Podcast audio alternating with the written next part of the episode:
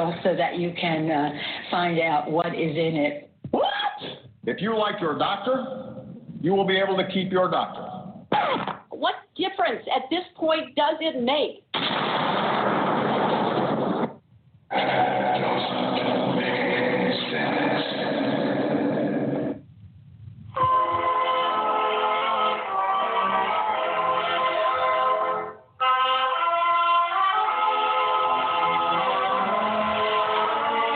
If you're looking to make sense out of what's going on in the world today, then you come to the right.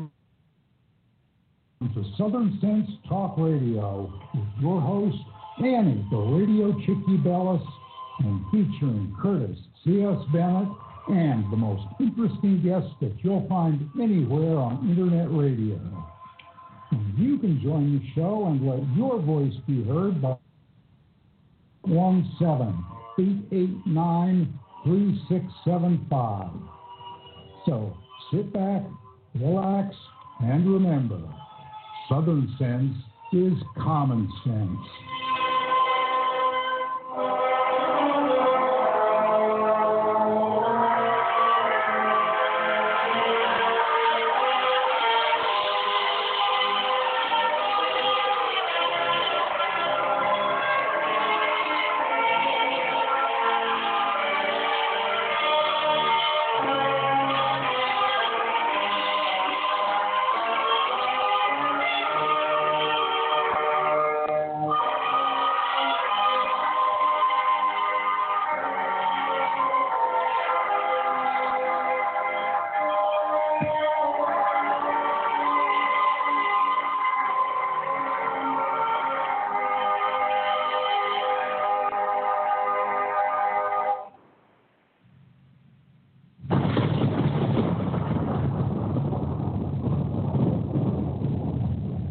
When an emergency strikes, what's your first impulse? If your answer is run to the grocery store, you're likely to find chaos of empty shelves. So how do you avoid? You use today to make a plan, to prepare for things that may happen. It's a hurricane, earthquake, blizzard, or even social unrest, especially in today's political environment. The practical place to start is by storing up food in your home. Patriot Supply for my food storage. If you don't have an emergency food supply, it's time to do so. Here's a great item that makes it really simple. A two-week food rugged tote. And it's only seventy-five dollars when you go to my special website, prepare with southern sense dot com, or call eight eight eight, four four one, seven two nine nine. This food kit includes breakfast, lunch, that will last up to twenty-five years on your storage shelves. So order now and prepare yourself, and then rest easy. So it's very simple. Just call eight eight eight, four four one, seven two nine zero or go to prepare with southern sense dot com. Make it even more simple than that. You're listening to my show, and it's called Southern Sense. In the middle, southern sense dot com, and click on the icon for My Patriot Food. Well, if you want to insist, you can still go to eight eight eight, four four one, seven two nine zero or go to my website, Southern Sense, put a dash in the middle, southern sense dot com. Be prepared. All right.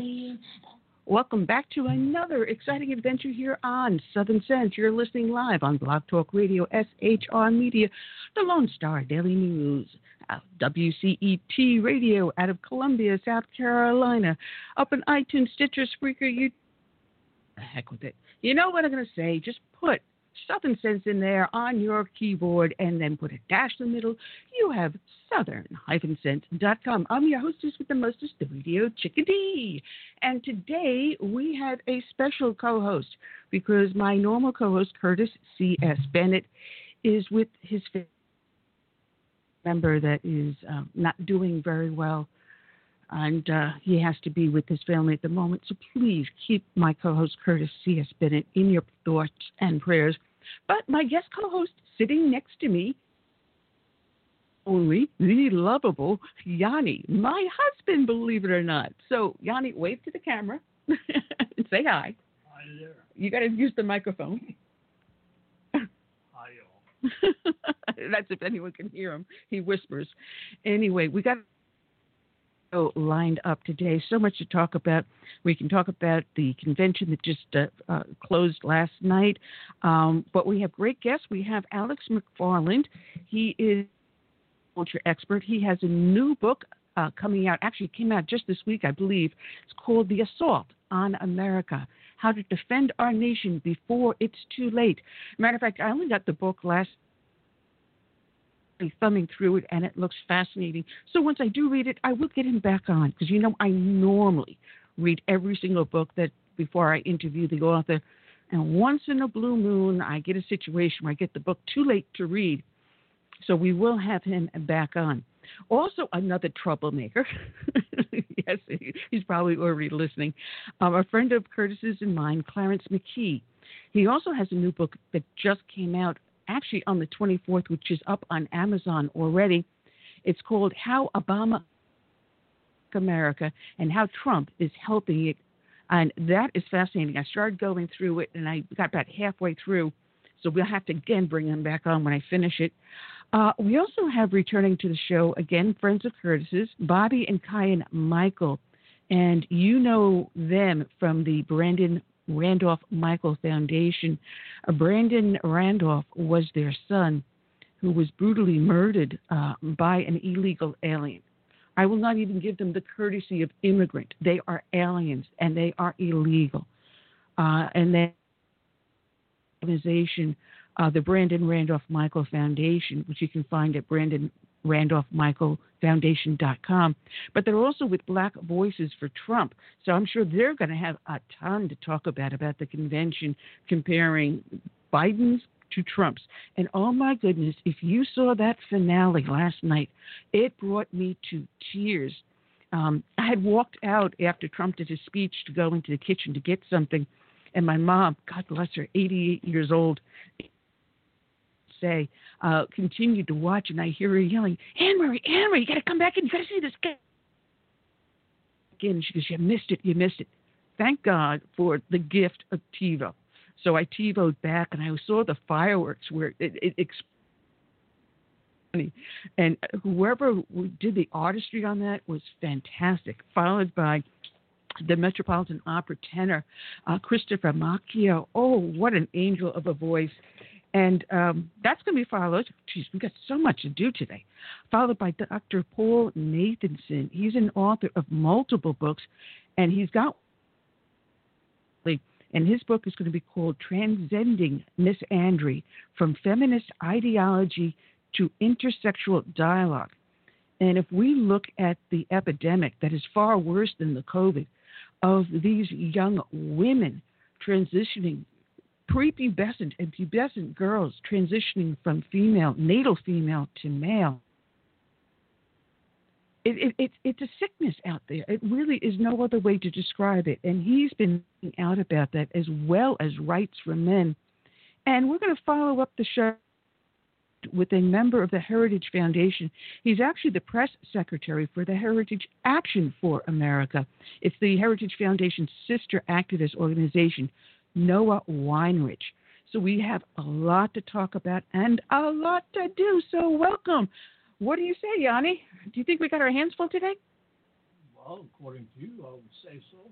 Uh, oh, wait a minute. I didn't. No, I did. I do have your microphone up, but you got to get a little bit closer and try it that way. There we go. This way.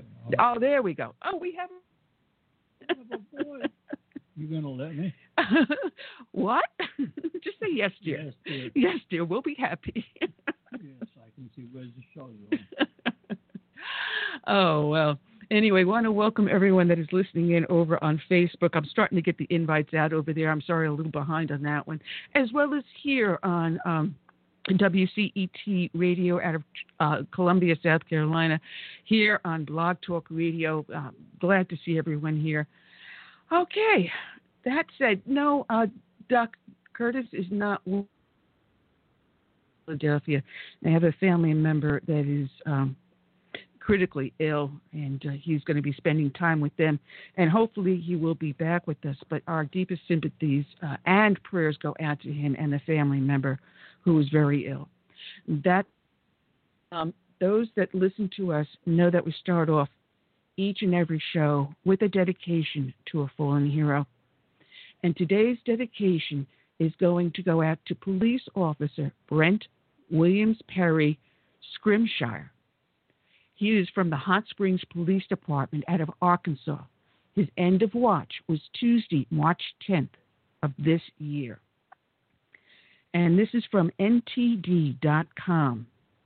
And it reads, a Hot Springs police officer was shot and killed while conducting a traffic stop in Arkansas on March tenth. The Hot Springs Police Department said thirty-three-year-old officer Brent Scrimshire was struck by gunfire at approximately six thirty p.m. at Kenwood Street. Public information officer for the department, Joey Williams, had said in a statement on Facebook. The suspect was also, Williams said, adding that the name, condition, and motive of the shooter are not being released. Officer Scrimshire, an eight-year veteran of the department, was taken to a local hospital where he succumbed to his injuries. We ask for prayers for our family and for our officer, Williams said in a statement. Scrimshire was presented the Year Award in twenty sixteen by Arkansas Attorney General Leslie Rutledge, H O T S R reported. My heart breaks for the family of Officer Brent killed in the line of duty. I had the honor of meeting him in twenty sixteen when I awarded him the Regional Officer of the Year for his services and willingness to go above and beyond for his community, Rutledge tweeted, adding a photo of her presenting Scrimshire the award. Condolences poured in from across the state and country on social media. Thank everyone for the outpouring of love and support from everyone during this trying time, Hot Springs Police Department wrote on Facebook. Police said Scrimshire's unit had been parked in front of the police station for anyone in the community wanting to leave memorials and pay their respects. Arkansas Governor William Asa Hutchinson said his prayers are with his family, the Hot Springs Police Department, and the entire law enforcement community.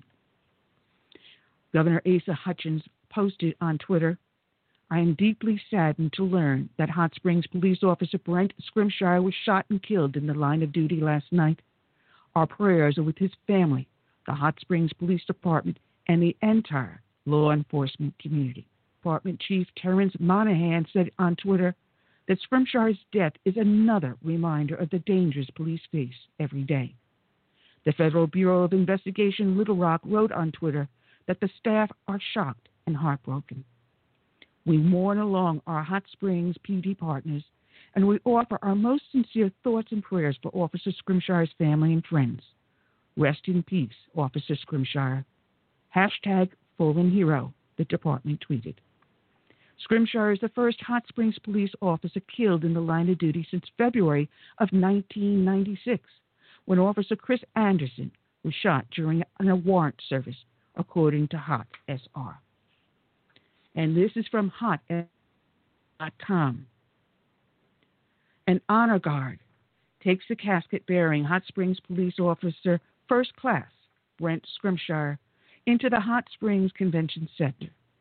Hundreds of law enforcement personnel, friends, and the general public gathered in the Hot Springs Convention Center for the visitation and funeral services for fallen Hot Springs Police Officer First Class Brent Scrimshire, who was killed in the line of duty on March tenth. Today our hearts are heavy, and we lay to rest an incredible young man and honor Officer Brent Scrimshire and the ultimate sacrifice he made for his community. But we must also remember Brent, the person, and the sacrifices he made every day to be the best husband, best father, son, brother, uncle, and friend he could be, Arkansas Attorney General Leslie Rutledge said during the service. Rutledge said she had the privilege of meeting Scrimshire in twenty sixteen when naming him the Southwest Regional Officer of the Year. But now, R. Brent is the recipient of a much greater award, one of a... heard those words we all hope to hear. Well done, my good friend and faithful servant, she said. Rutledge read a Bible passage from John chapter fifteen. Greater love hath no man than this, that a man lay down his life for his friends.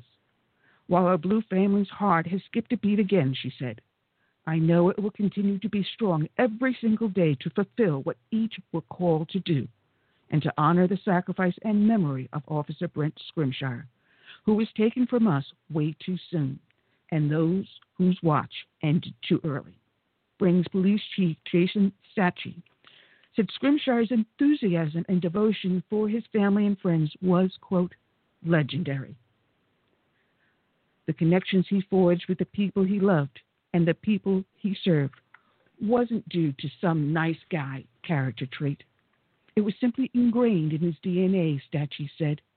It wasn't just a small part of who he appeared to be. It was who he was. To the family, to those who knew him, and even those who only briefly encountered him, Brent was an exemplary human being. He said one of the things that made Scrimshire unique, both on and off the job, is that he believed in the virtues of goodness and peace, even at the risk of sacrifice. His goal was to balance the scale of justice through service, kindness, and benevolence, Satche said. Galatians five thirteen tells us all to serve one another humbly in love, and that's exactly what Brent did. Although this was not the envisioned ending of Scrimshire's life, Satche said, strive to serve and live like he did. I don't think, I don't see you, my family and friends today, Satche read. Trust me, this was in God's plan the day I went away. I walked the walk. I took the chance. I wouldn't take it back. I enjoyed the dance. There will always be my family in blue, and there are no regrets. Hold my wife, my ba- babies, and my family. Never let them forget. We all have fear when we leave our homes from the safety they are within. If I had it to do all over, yes, I would do it again. God has a reason for everything. I know this is hard to understand. But I knew the reason he had for me when Jesus took my hand. Keep your heads up and try and dry those tears. I will see you all again in the coming years. I went through the gates I ran. He welcomed me with open arms, and he said, here a hero stands. Hot Springs Mayor Pat McCabe read a proclamation that declares March sixteenth, twenty twenty, as Officer First Class Brent Scrimshire Day in Hot Springs. Quote, Brent William Perry Scrimshire was born April thirteenth, nineteen eighty-six, in Malvern, Arkansas, to Bill and Ann Scrimshire, the proclamation read. He graduated from Malvern High School in two thousand four and Henderson State University in two thousand nine, whereas Brent joined the Hot Springs Police on December thirty-first, twenty twelve. According to the proclamation, Scrimshire excelled in every aspect of his job, earning recognition in twenty thirteen Hot Springs Police Department Rookie of the Year, twenty sixteen Southwest Arkansas Officer of the Year, and Garland County Officer of the Year, was twice named Hot Springs Police Officer of the Quarter. Brent was reputable and honest policeman. It continues, he had a strong affinity towards people, and they were drawn to him. He was warm and friendly and dedicated to protect and serve. With fellow officers knowing him as Scrim, according to the proclamation, Scrimshire scared, I'm sorry, Scrimshire cared for them, offering them advice on how to handle challenging situations. Brent loved telling stories, cooking, and entertaining, it reads. He was an avid outdoorsman. He enjoyed hunting, fishing, and driving his jet boat. Brent absolutely loved life. Whereas Brent was a loving and loyal husband to his wife, Rachel, father to his two beautiful children, Wyatt and River Lynn. He was a son, a brother, and an uncle. He was a friend to all of his brothers and sisters in blue. In conclusion, the proclamation states, Scrimshaw will surely be missed by all those who knew them, but he will never be forgotten. The service was concluded with the audio recording of an officer completing a ceremonial end of watch call. Dispatch to Officer Scrimshaw. Scrim, your watch has ended. We'll take it from here. Thank you for your courage, honor, and dedication to the community and the mark you left on it. Your end of watch, March tenth, twenty twenty. Today's show is dedicated to Officer Scrimshaw. It is also dedicated to all of those brave men and women who serve as first responders, be they law enforcement, firefighter, or emergency responders. It is also dedicated to all the brave men and women who serve in the military from the birth of this nation through today and into its wonderful future. We dedicate this song by Todd Allen Herndon. May God bless each and every one.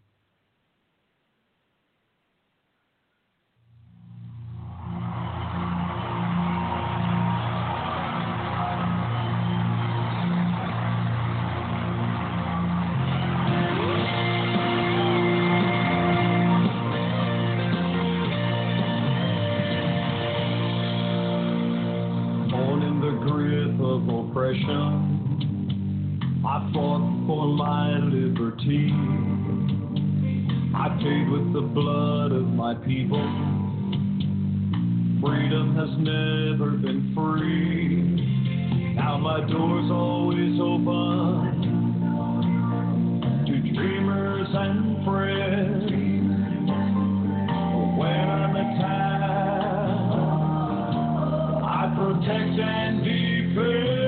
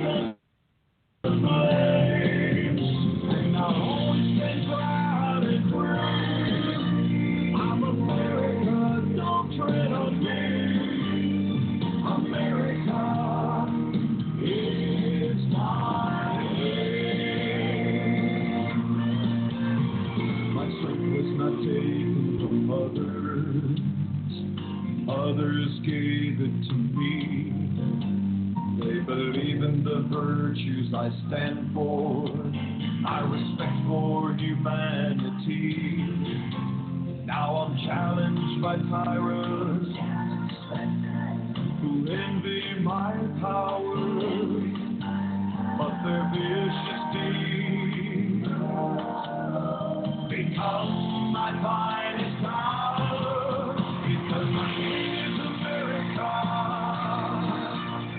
I stand for.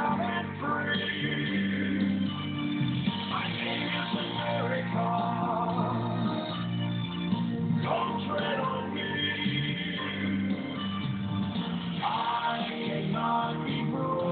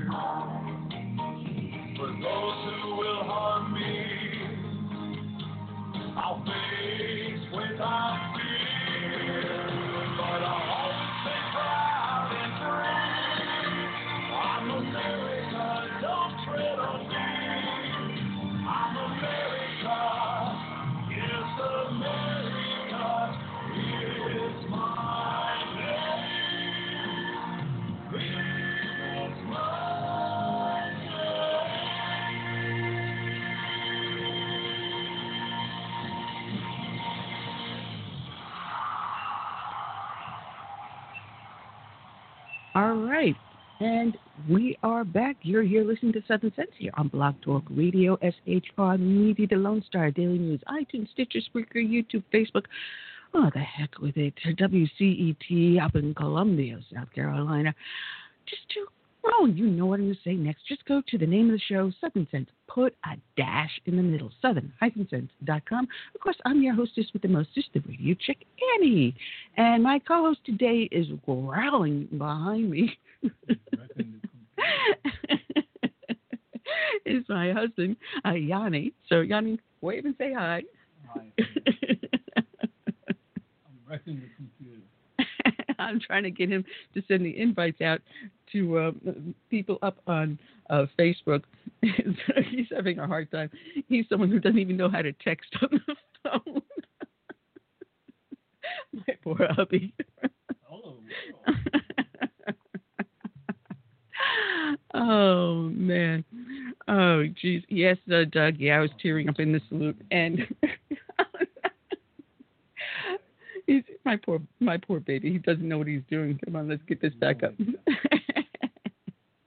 Anyway, uh, we're waiting for our guest to call in, Alex McFarland. Um, he's got himself a new book out called The Assault on America, and he should be calling in very, very shortly. So I got to keep an eye on the studio.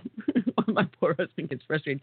But um, I'll tell you what, I, I don't know how many of you out there actually watched all uh, four days of the Republican convention. I know I can only stand one day at the Democrat convention before I reach for the barf bag. I don't think I even managed to stay through the whole event, one day event. Um, but the the, the uh, oh, contrast between the Republicans and the Democratic convention is absolutely startling. But of course, you know, the Democrats couldn't be satisfied with, you know, just saying, all right, fine, you had yours, we had ours. The vitriol, the comments, uh, the nastiness that came out, everything from Uh, trashing Melania when she came forward and was talking about the opioid ap- epidemic and talking about people getting out there and helping the community and the violence has to stop. No, no, no. They don't say how wonderful the First Lady was to be so community-minded and so aware and have her thumb on the pulse of the problems we have in America and actually work towards solving them. But this, this is really um, – Trump had the naturalization ceremony um, – on one of the days. And it was great to see, you know, different people from all over the world embracing America and American val- values. And instead of, you know, cheering on legal immigrants who have become American citizens, they, there were Marine, Marines appeared on camera during the naturalization ceremony. And they go, oh, well, this is, this is, you know, a breach of this, and you know, the Marines should not have been there and participating in the ceremony. You know, that's what, not what they're there for. Um, according to The Hill, two Marines who appeared in the video that aired on Tuesday night at the Republican National Convention were on official duty at the time when the footage was filmed. Marines stand guard at our house, the White House. They are there twenty-four seven guarding. And wherever the president goes, there is a Marine guard. That is their job. But they're saying that uh, they weren't supposed to be there. How dare they show up? The Marines in the footage of the ceremony at the White House were assigned in their assigned place of duty. So they have no say about where the president decides to go in the White House and where he decides to hold the ceremony. They're not given a choice. You're told this is your post, this is where you stand. But the Democrats thought that that was a breach.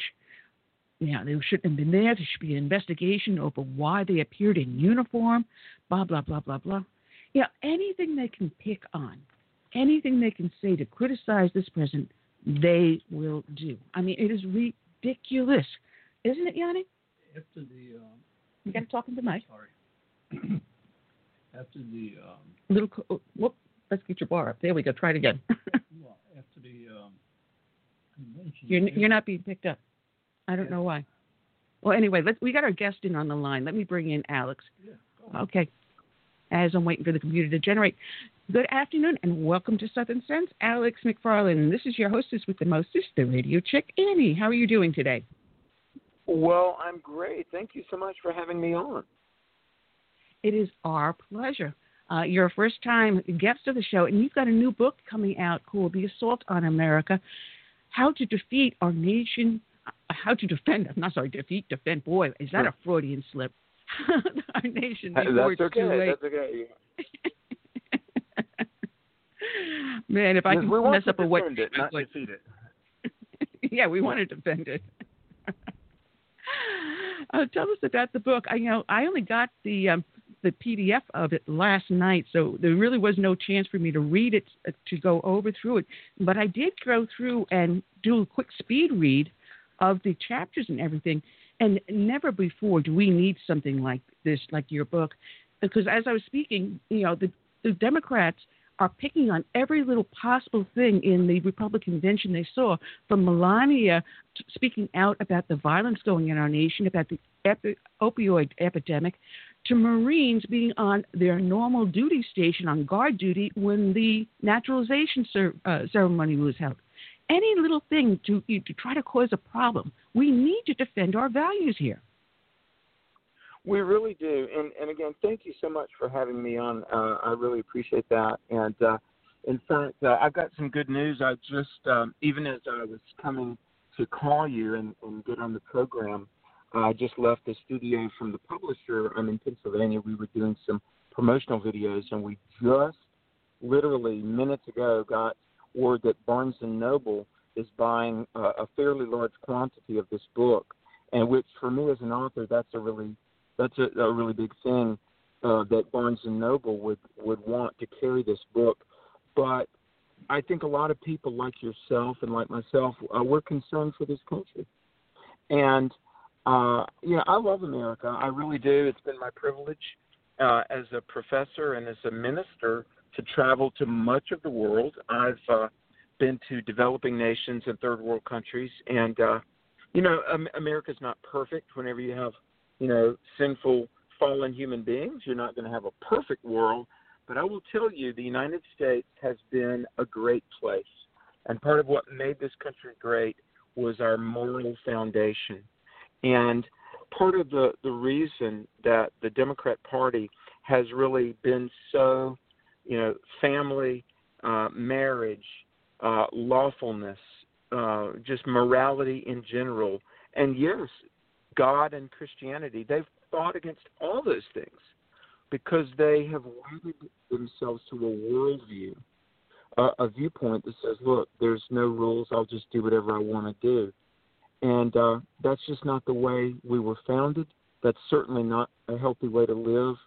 And, and I say in the book, The Assault on America, What We Must Do to Defend Our Country, that um, we, we must have a restoration of of family, morals, and, and yes, God, church, Christianity. Uh, we need those things or the nation will further unravel. Well, you know, before this COVID pandemic broke out, um, there was an unceasing amount of attacks upon our faith, from the Little Sisters of the Poor um, to mm-hmm. mandating um Uh, contraceptives and abortion in uh, facilities that are religious based, um, to having our sidewalk preachers being silenced. You know, I, I was holding one of my Tea Party meetings uh, about a year ago, and one of my members said it has gotten so bad that when she had to go to court for whatever and the case was dismissed, she exclaimed, once the judge wrapped the gavel and said, "Case dismissed," she says, "Thank God." And the judge reprimanded her for declaring God's name in his courtroom. He goes, there's no place for that. And yet we swear an oath on the Bible when we go to testify that we will speak the whole truth and nothing but the truth, so help me God. And yet this judge had the audacity to say there is no place for God in his, tr- in his courtroom. Excuse me, what part of the First Amendment does he fail to understand? Wow, uh, that that is a powerful story and, and frankly shocking.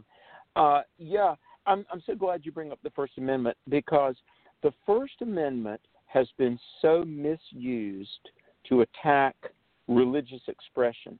Now, The First Amendment contains this phrase that Congress will make no law regarding the establishment of religion. And even though the, the, the founders of the country were overtly, explicitly Christian, and I can prove that, uh, the founders' dominant, overwhelming faith of the founders, and really up until the mid-twentieth century, overwhelmingly the majority faith, and certainly the perspective that birthed America was Christianity. Uh, but the First Amendment, the, the, the non-establishment clause, that the government will not show preferential treatment to any one religion, has been used by the left to really amount to the abolition of morality. Now, when I speak at universities, and over the last twenty years, I've I've spoken or debated or done Q and A at over two hundred colleges in America. And and I'll say, well, you know, um, transgenderism is really impossible, that a genetic male cannot become a genetic female. Or marriage is, by definition, necessarily between a man and a woman. Or abortion is wrong. Uh, what quickly professors and students will say is, uh-uh-uh, you can't impose your religion. So here's one distinction I make in the book that we really need to assert and articulate. Religion and morality are two different things. Part of the reason that we have this lawlessness in the street and the, the inability to bring order, um, the, the neutrality of the government toward religion by the First Amendment has really morphed into the abolition of all moral boundaries. And so uh, we're, we're to the point where if, if you say abortion is wrong and abortion is unconstitutional, they'll say, well, you can't enforce your religion on me. No, it's not religion. It's, it's morality. Now, what the founders would say over and over, if you read the, the founding documents and, and the Federalist Papers and uh, the sentiment of the, the people that framed the longest-standing constitution in world history, they would talk about what they call natural law. Jefferson expressed it in the Declaration as self-evident truth. We hold these truths to be self-evident, the laws of nature and nature's God and self-evident truth and natural law. What was, let's just call it morals. And the Constitution was written to guard the the moral rights that all people have. Now, what happened in the mid-twentieth century was law philosophy moved from a, a legal view based on natural rights to a legal view based on case law or precedent. So when you don't have objective natural rights, you can be very vulnerable to special manufactured rights, like the right to an abortion. That's not a natural right. That's a, a an artificially constructed right. They said in nineteen seventy-three, they said, well, a woman has a right to privacy, and so whatever she does in private is moral. So in the privacy of her own decision-making, she can decide to abort the baby. So by that logic, we ought to come and say, well, look, if I rob a bank but I do it in private, do I have a right to do that? You know, um, privacy could be a Pandora's box that could give any of us whatever aberrant, destructive right we want to demand. Um, the right to gay marriage in twenty fifteen. Now, uh, transgenderism, which as of a recent SCOTUS decision is now classed as an ethnicity, uh, once we've cut ourselves loose from the solid ground of moral truth, we're adrift in a sea of just preferences and opinions. And in the book, by the way, um, I, I've shared this kind of content where I talk about natural law, uh, and I, in the audience, in Alabama, Texas, and North Carolina, I've had men and women come up that were district attorneys who said, oh, my goodness, you have to preach this, Alex. I'm a D A. I'm a Christian. The district attorneys will say, uh, we're going to lose our country if we don't re-familiarize ourselves with moral truth. And uh, I've had attorneys ask me, oh, my goodness, where did you go to law school? I Well, I didn't go to law school. I, I have a degree God in school? philosophy. Yeah, I went to God school, exactly. And, and so, listen, when we assert moral boundaries, we're not hating on anybody. We're not phobic on anybody. We're not. Um, this is how you have what we did have for two hundred forty-two years up until recently, a well-ordered, stable, safe, prosperous society. The Democrats are fighting against all that. Um, I, I think I know some of the reasons why. I don't know all the reasons why, but I would say this to your listeners, and, and by the way, I cannot thank you enough for letting me be on. There might be a listener, and they said, well, gee, I'm not a Christian. I'm not a religious person. I would argue this. Even the atheist has a vested interest in America being a place of morals. Because, look, morality is like gravity. Uh, it, it, it's there whether you know it or not. And even if you're not a believer, uh, and I, I wish everybody would be a believer. I want everybody to know Christ. But even if you're not a believer, um, the society is better for everybody if we have morals and boundaries, not anarchy, not lawlessness. So, well, Alex, you, you've to, covered so many. You've covered so many points that, yeah, somewhere along the way, we've got to start to break these down a little bit because you're, you're talking about morals. And I always, I always explain it to people this way. What is the difference between an ethical man and a moral man? An ethical man knows it's wrong to cheat on his wife.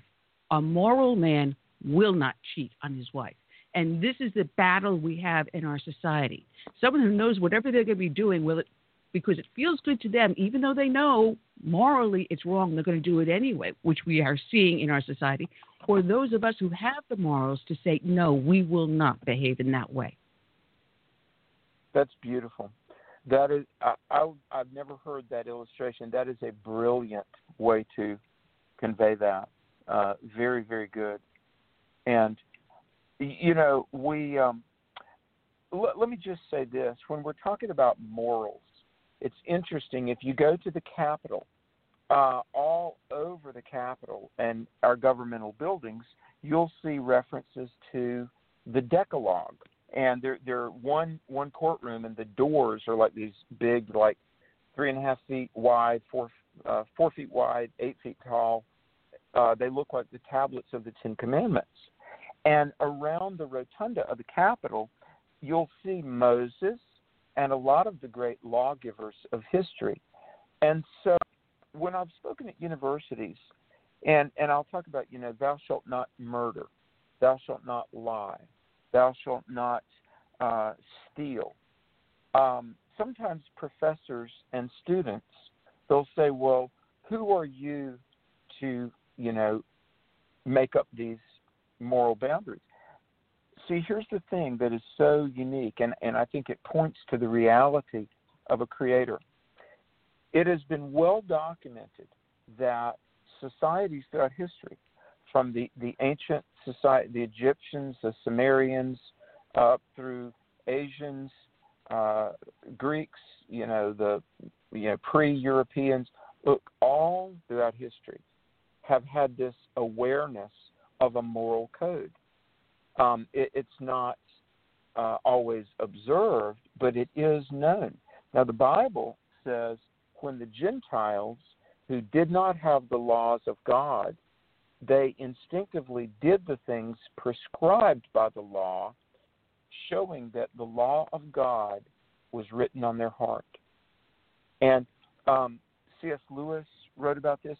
More recently, um, political science professor from U- University of Texas at Austin, Jay Budziszewski, Marvin Alasky, P H D from Harvard, who's now a Christian, has written about this, that humans everywhere have this moral awareness.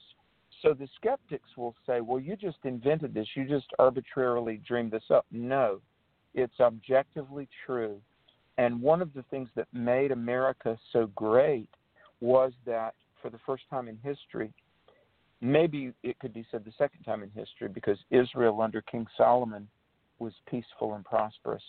In America, we had good civil government, a representative republic, wedded to the moral code, yes, written on every heart, but also expressed in Exodus twenty, the Ten Commandments. Now, quickly, again, the skeptic will say, well, you're you're establishing religion. No, I believe in Christianity, uh, religion and church, we need it. But I'm just talking about morals. And um, let, let me say, a lot of the professors that are not so much educating our children, but really programming our children. And again, I mean, I've been been there, done that, got the T-shirt. Um, a lot of the professors I think we all do. are very, yeah. I, I mean, they they with with almost rage, they push back against the idea of any moral boundaries. Um, and why that is is is a, another conversation entirely. But but I would say to moms and dads listening, uh, unless your son or daughter goes to a solidly Christian university, and there are some wonderful Christian universities, but I can promise you, I mean, having spoken at more than two hundred American colleges, having interviewed literally hundreds of students and professors, some believers, some not, I can promise you, public education in America, as Ben Shapiro says, I interviewed Ben Shapiro. Ben Shapiro said public education has become on America and God. And it's, it's kids full are full indoctrination. There's, there's no other way to explain public education, full indoctrination. You know, I'm, I'm here in yeah. South Carolina, so we've got the University of South Carolina, and a number of years ago, they decided to have this weekend course for women and how to become a lesbian in three days. Now, this was a college course. Well, a bunch of our conservative organizations here in South Carolina went completely up in arms. And within a matter of two days, we had our state legislator going to the college and saying, you cannot use public funds, our funds, to teach this course. You disband this course, no way will we be paying for this. And they yanked the course. The power of our voice for those who stand on that moral ground is so important. And I'll give you another case in point. We just finished a decade-long battle here, our church, against the National Episcopal Church.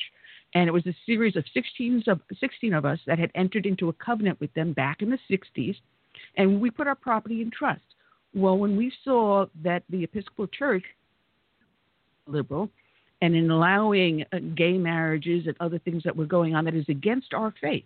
It's like, well, all right, I have no problem if you want to be married and you're gay, but go to a church that will do the ceremony. Don't mandate that we do it, which our government has been forcing us to do.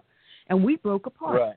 They, the bishop of that branch of the Episcopal Church here in South Carolina turned around and said to us, I will see your church turned into a mosque. Our church was founded in seventeen twelve. It survived the Civil War. It survived the Re- the, uh, the Revolutionary War and the Civil War. It still stands today. And we finally, just weeks ago, won our court battle. And we get to stand wow. on our moral ground. And this is what we need our nation to do. People like you to speak out and stand on that moral ground. Wow, wow. You know, uh, God bless you. Listen, uh, this is the first time you and I have had the pleasure of, of conversing, and uh, I really like you. I I hear that passion like you in your voice. We, we've got to cultivate the friendship here. But you, do you know I've heard that? And let me, I'm, I'm going to very quickly give a little bit of backstory. Folks, um, l- let me say this. When God does a great work, very often Satan comes in the back door to do a counter-offensive. Okay, in fifteen seventeen, there was what we call the Reformation. And throughout Europe, the gospel was rediscovered and preached, and there was uh, Martin Luther and John Calvin and a man named Zwingli, and there was a man in the Netherlands named Menno Simons. And all of these guys, they were preaching the gospel, and and a, a wave of Christianity spread throughout Europe, and uh, that was five hundred years ago. Well, in the late seventeen hundreds, there was a guy in Germany named Friedrich Schleiermacher, uh, rather unusual name, but uh, Schleiermacher basically wrote about the Bible is not the Word of God, and they call Schleiermacher the father of German liberalism. So in the very same place where there had been a great revival of God, about two hundred years later... Alex. Oh, I'm sorry. You were breaking well, up a little bit there. Yeah. In, in the same place where there had been a great revival of God, two hundred years later, along comes uh, liberalism that says the Bible is not the Word of God. Well, this, this spread throughout Europe. By the mid-nineteenth century, Darwin, who was influenced by Schleiermacher, Darwin writes Origin of Species, and God didn't create us, we evolved. So you've got all in the space of, you know, fifty, seventy-five years, you've got a dismissal of the Bible. You've got a rejection of God the Creator. By the dawn of the twentieth century, you've got the first uses of the word postmodernism. Uh, actually, by the twenties, nineteen twenties, uh, European intellectuals were talking about we're in the postmodern era. We no longer believe in God. We no longer accept the Bible. We weren't created. We evolved. And there is no moral code. We just, the bishop, the bishop that said he would see your church turned into a mosque. I oh, can it was almost a she. predict. Oh, okay. It was a she. Well, I... I can almost where we predict from. She probably went to grad school in the seventies or early eighties, and I'm sure she probably was taught that Moses did not write the first five books of the Bible, that Isaiah uh, never existed, that Jesus never claimed to be the Son of God. And listen, I've locked horns with more than a few of these denominational liberals, and they don't believe Christianity is unique. I mean, I Wake Forest University in Winston-Salem, Wake Forest, which is a traditionally Baptist school, uh, I had a student that was having a faith crisis. He was in an ethics class at Wake Forest, and the professor told the class that he didn't even believe in God. Now, why would a Baptist school with that ploy, an ethics professor that was an agnostic? That had no, no ethics. I, I think about, yeah. Okay. Furman University. They had in, no ethics. Uh, exactly. Um, while we're talking about South Carolina, Furman University. Okay. Eight years ago, a group of students at Furman contacted our ministry, and they said, we want to have a speaker. Er, er, Different student groups get to pick a speaker to speak in chapel. And uh, would you help us get someone to address creation versus evolution? So I called a friend of mine who has a P H D in geology from Oxford University. And he's a Christian. His name is Doctor Terry Mortensen. And um, all the student groups got to pick convocation speakers. Well, one gay student group at Furman, again, a school built with Baptist money, uh, there had been a gay poet who came to speak in convocation, and uh, I'm not going to tell you the name of his book he was promoting because it was it was very profane. So this student group called me, and they said, thank you for getting this geologist to come speak about his belief in creation. Well, there was a petition. All these professors said, um, we will not allow our students to sit under somebody who questions Darwinian evolution. Well, the Greenville, the Greenville News and Record comment, and they said the professors at Furman don't want this guy to speak because he's, he's not scholarly. I said, really? He has a P H D in geology from Oxford. I said, um, I, I guess to say Oxford is not scholarly, that would offend some of your other professors with their degrees from Oxford. Oh, wait, you don't have any. Uh, so anyway, they would not let this guy speak. Uh, we did at seven p.m. after hours, they gave us a classroom that would seat about thirty people, and although hundreds showed up. And while a Christian non-evolutionist with a P H D in geology from Oxford spoke, professors picketed outside with signs saying Darwinian evolution is true, creation is false.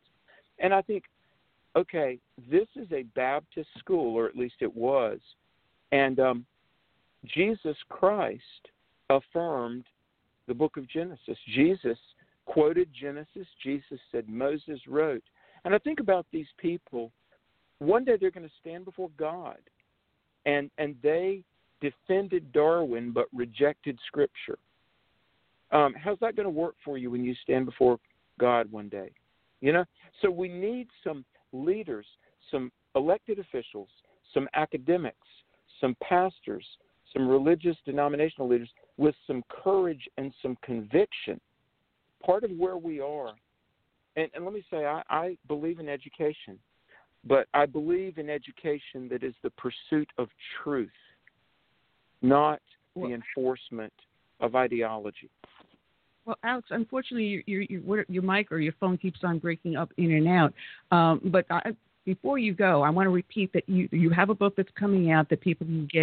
It's called The Assault on America: How to Defend Our Nation. Defend, I said it right this time, uh, before it's too late. I want to leave you with the story. Um, I had gone to Trump's inauguration, and we were literally just blocks behind the Capitol. What a beautiful sight that was.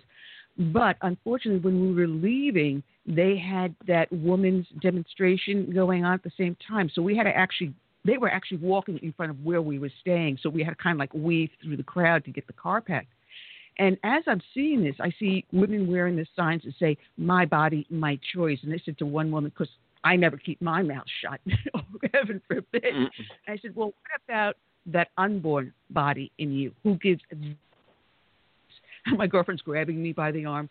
And then in comes a minister, collar and all, walking with these women that says, "My body, my choice." And I turned around and says, "Shame on you. How dare you? The Lord said to us, I knew you in the womb, and you're going to deny that life the Lord has given." And, of course, by that point, my yeah. girlfriend is yanking me into the car. But we have to speak up. We can't be shy. And that's the problem we have. As conservatives, as Christians, we, we are accustomed to going along, getting along, to get our, go to work, take care of our family, earn enough money to to take care of the ones we love, to live and practice our faith in peace. And we're not accustomed to standing up and fight, but we've got to do this at this point in time. It is time for us to stand up and fight. And I think because we have the president in the White House that we do, people are finding their voice. And I'm glad I can get your voice out there. And you've got to come back on the show more often. And we've got a lot to talk about, so much to talk about, to help voice everyone's love of God, want of faith, and wanting to bring this republic back to where our founding fathers started to guide us. Amen. Amen. And again, my new book is called The Assault on America. It's available at Barnes and Noble and online. And I thank you so much. I, I want to come back when I'm in my studio, and it'll be a clearer connection. All right. And people can also find you. The name of your website is your name, Alex McFarland, alex mcfarland dot com. Thank you so much. And God bless you for the hard work you do. Thank you, sister. God bless you, my friend. All right. Take care. All right. Check out his website, alex mcfarland dot com. And we have waiting very quietly in the sidelines one of our show's favorite guests. And I'm just going to flatter you and butter you up. Welcome back, Clarence McKee. How are you doing, Clarence? How are you doing today? Can you hear me? Yes, I got you, baby doll. Unfortunately, Curtis is not with us. He's up with his family in Philadelphia, and his mom's not doing all too well. So, again, our, our prayers and love go out to uh, Curtis and his family. So, instead, sitting shyly on the sidelines in my studio, I have my husband, Yanni. So, Yanni. The lucky man. The lucky man. You got to go into the microphone. Curtis, this shoe's a hard fill. I don't know if Pardon? anyone can hear Yanni. I don't know if... Any, oh, no wonder why I didn't turn this mic up. Try it again, Yanni. Okay. The typical wife. Shut the mic off on the husband. Well, it's a great pleasure to be with you. Thank you so much for the invitation and the honor. Oh, it is. It's my honor. I've got about a little close to halfway through your book. I haven't finished the whole thing yet, but I've got notes galore. Fine. You've got a new book that just came out just four days ago, August uh, twenty-fourth. It's called How Obama Failed Black America and How Trump is Helping It. Man, oh, yeah. What a time to release this. I mean, after watching the uh, the convention, Democrats versus Republicans, what a perfect launch for your book. I mean, it, it fell in with exactly what every last speaker in the Republican convention was talking about. I think hit on just about yes. every point you. Hello? Did I lose you, Clarence? Yeah. Okay, I now got I got you. I hear you. You faded away for a minute. Oh. Oh, good Lord. Hello? I hope I'm I'm in my studio, so I hope nothing's fading here. Jeez. Hello? Yeah, I'm here. Andy, can you hear me? Can you hear me? I got you. I can hear you. Clear, yeah, I, I got you loud and clear. Okay, good. Yeah, you're coming through, baby. Good, good, good.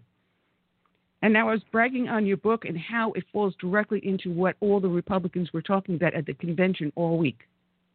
Mm-hmm. I tell you, I, you know, I, I liked that convention, and Um, it, it was like a breath of fresh air compared to the uh, foul air coming out of the Democrat convention.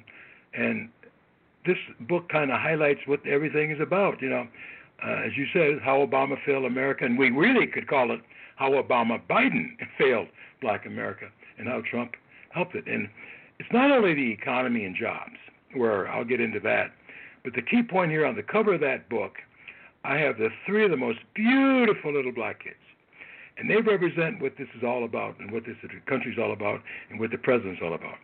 If you look at those three kids, yeah. and you compare Obama and you compare uh, him to uh, what the president's doing, I key in on three issues in this book. Um, school choice, abortion, uh, and sanctity of life, and urban revitalization. You look at those three kids under the Democrats and under the Biden and the Harrises, they're going to be in the pocket of Planned Clarence, Parenthood. Yes? Clarence, you keep on popping in and out. Are you on a cell phone? No, I'm on a landline. Oh, wow, that's weird. Then there must be a problem with the, well. the connections here, because our previous guest did the same thing, too. I mean, I'm wondering if this tropical storm is messing up with our phone system here in the South. So, you know, go oh. on, baby. We're, we're going to okay. battle this out. You're kind. Um, Abortion, uh, as a, uh, I might say, this book was endorsed by uh, uh, Doctor Um, Alveda King and Lieutenant Colonel Oliver uh, or um, Alan West. Now, over one third of the black babies in this country, um, of the abortions in this country, are black babies. Okay, uh, that's ridiculous. It's disgusting and it's shameful.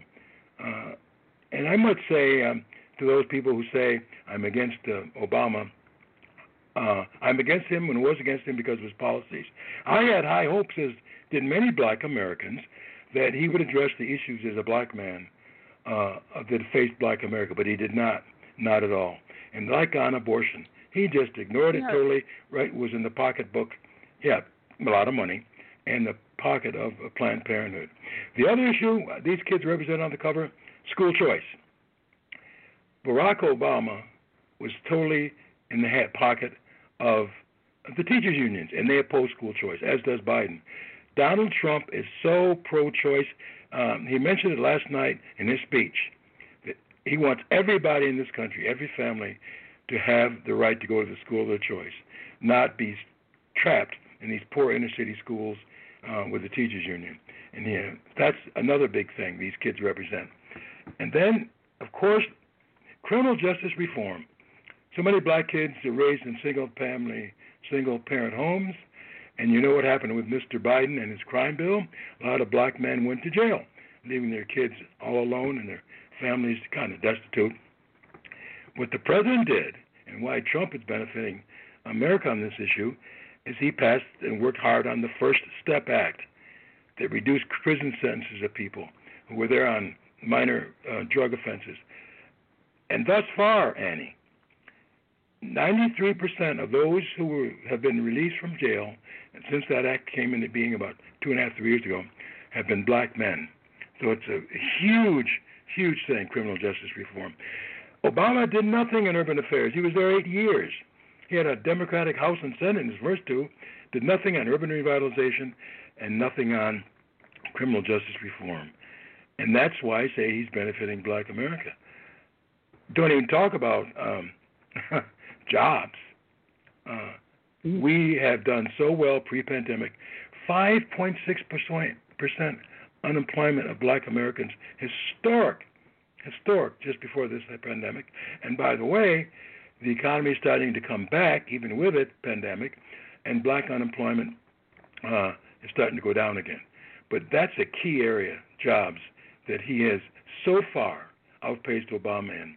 And what people don't want to talk about is the other issue that affects these little kids is illegal immigration. You know, Democrats and Biden and Obama, open borders, let everybody come in.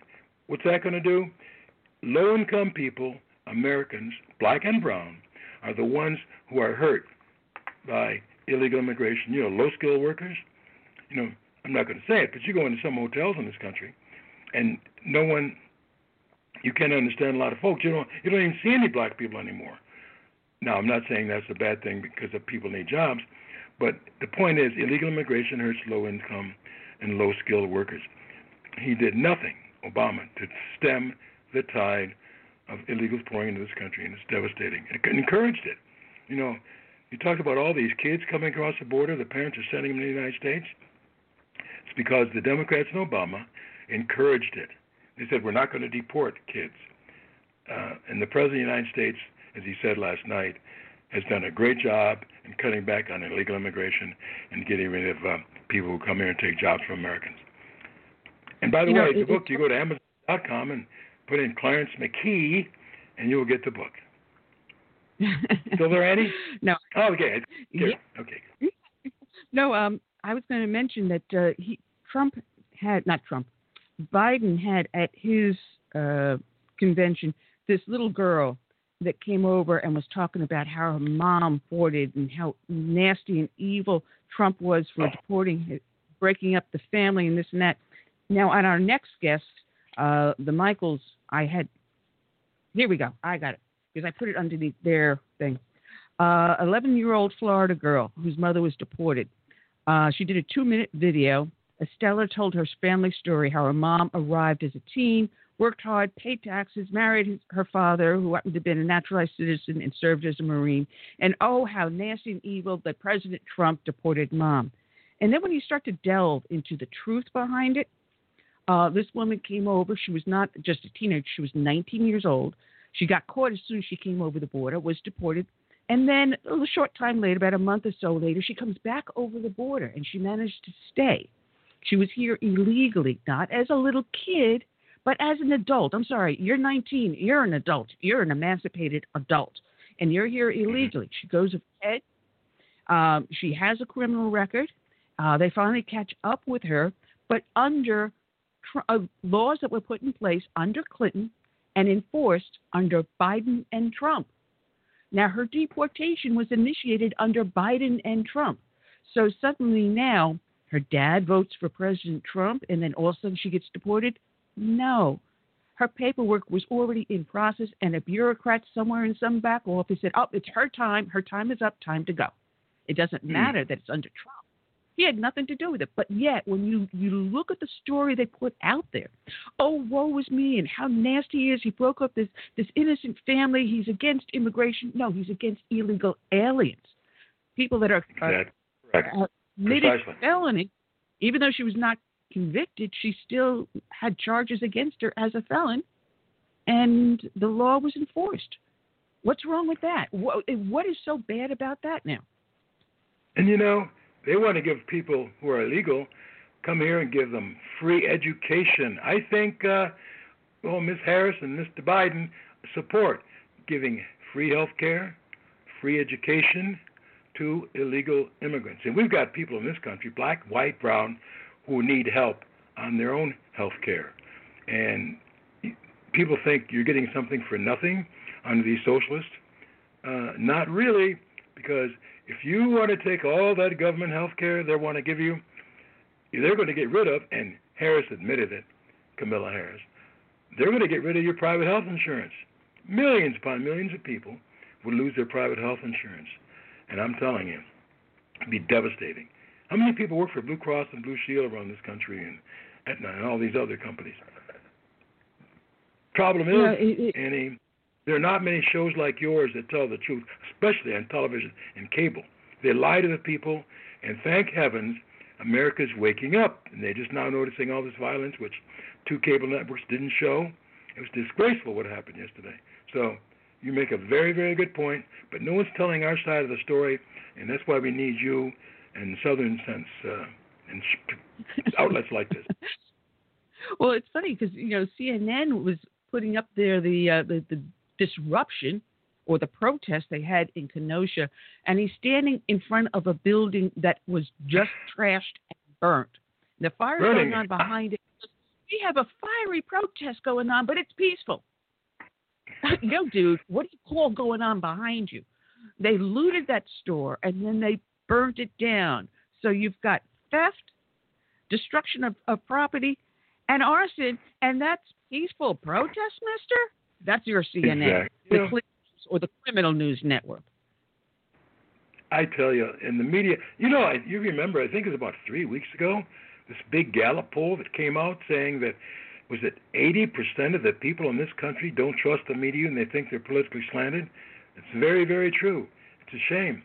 And another thing that the media lies about, and Democrats, is, oh, the racial division. If you look at old Biden's, I don't say old Biden, if you look at Biden's um, ads and commercials and interviews recently, oh, the country's racially divided. There was no bigger racial divider in this country than Barack Obama and his attorney general. Every time it counted, he brought up the race card. Oh, if I had a kid, he'd look like Trayvon Martin. All those kind of things.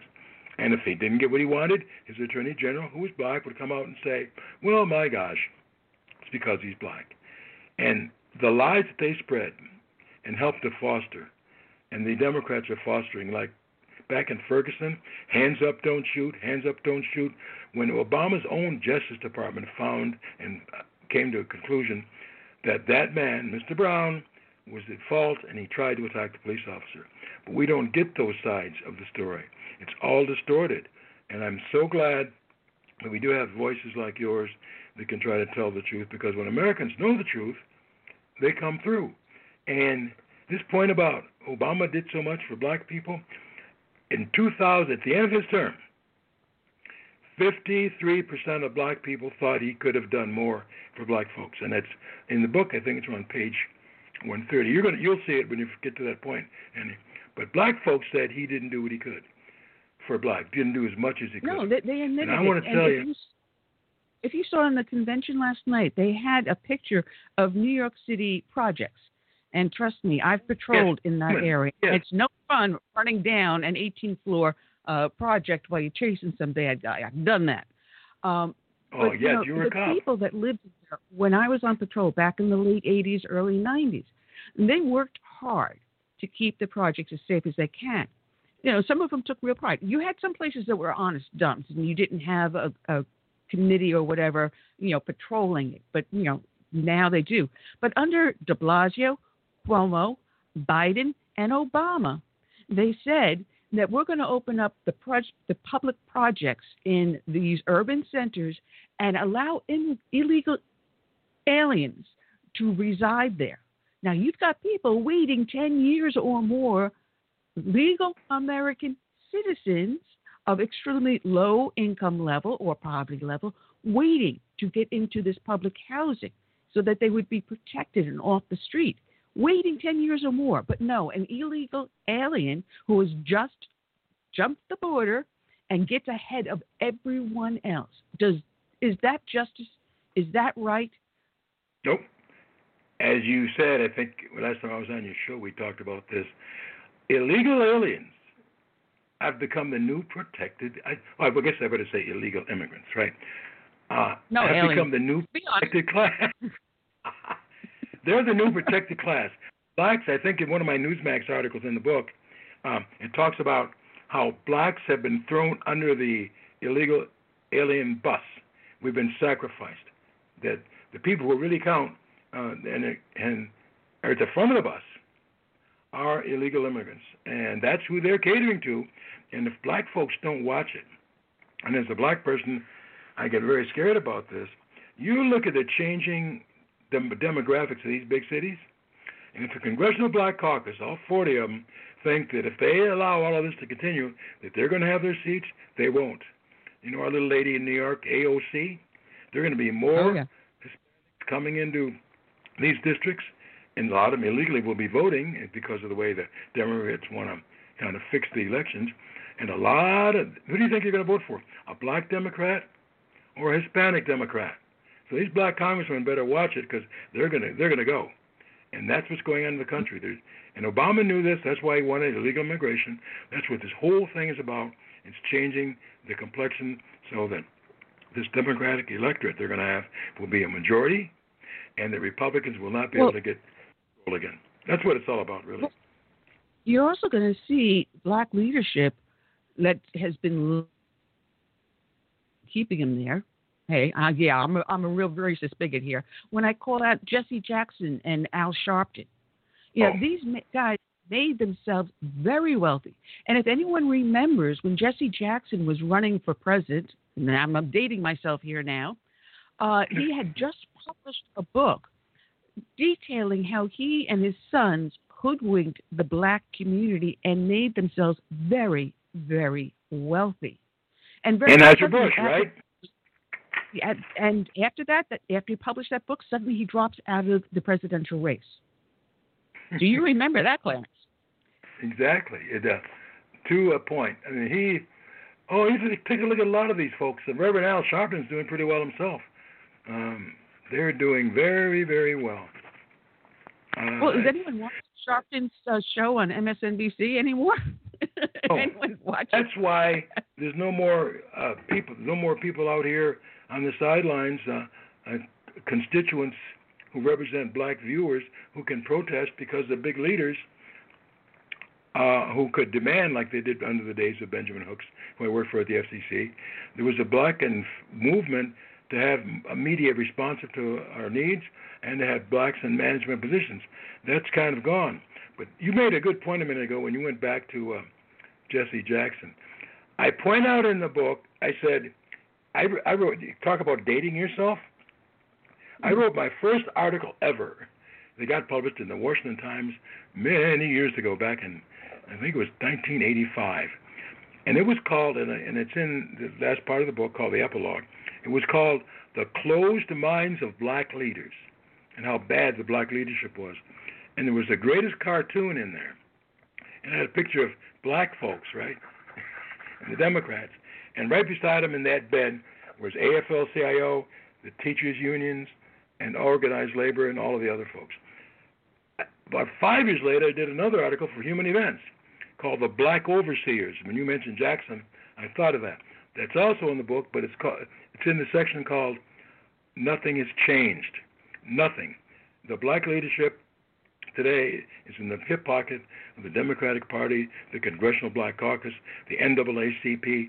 They're all adjuncts to the Democratic Party. And as we sit here on the twenty-eighth anniversary, I'm sorry, the fifty-seventh anniversary of the March on Washington, uh, a long time ago, look at the difference in the country. We had a black political leadership, which there wasn't much then. We had a civil rights leadership and movement that was totally bipartisan. They worked with Republicans and they worked with Democrats to get things done. You don't see that now. Just look at what the blacks in the Congress did, and Kamala Harris leading it, to make sure that Senator Scott's police reform bill, it died because the Democratic Party did not want the Black Caucus to support it because they wanted to make an issue out of it. But what happens when poor Mister Blake gets shot or somebody gets shot by the cops? The first people to jump up and say, we need police reform, are the black Democrats and this black Congress people, right? But they didn't, no one calls them to account for not supporting Senator Tim Scott's bill on prison, on uh, police reform. Even the police union well, supported. So the, well, you're right, the black overseers are still there. My, Tim Scott happens to be my senator. I had some problems with what he put in the bill, and uh, I will be reaching out to his office about that. Maybe he can rewrite it. And when Trump wins his second term and we take back the House, maybe something can be done. But I got to tell you a little side note, because uh, the people that were listening know that when I signed off on Friday, I was telling them, if you see me with a black eye today, it's because we had a Black, the Blue, and First Responders rally. Oh. And uh, I was there in my um, T-shirt that said, never underestimate a police officer, and I'm putting this on right now, my N Y P D ball cap. So, and... Yeah, and actually there was a counter-protest across the street from us. It was a group of people with uh, United something, uh, Guided America, uh, which is a local small group here.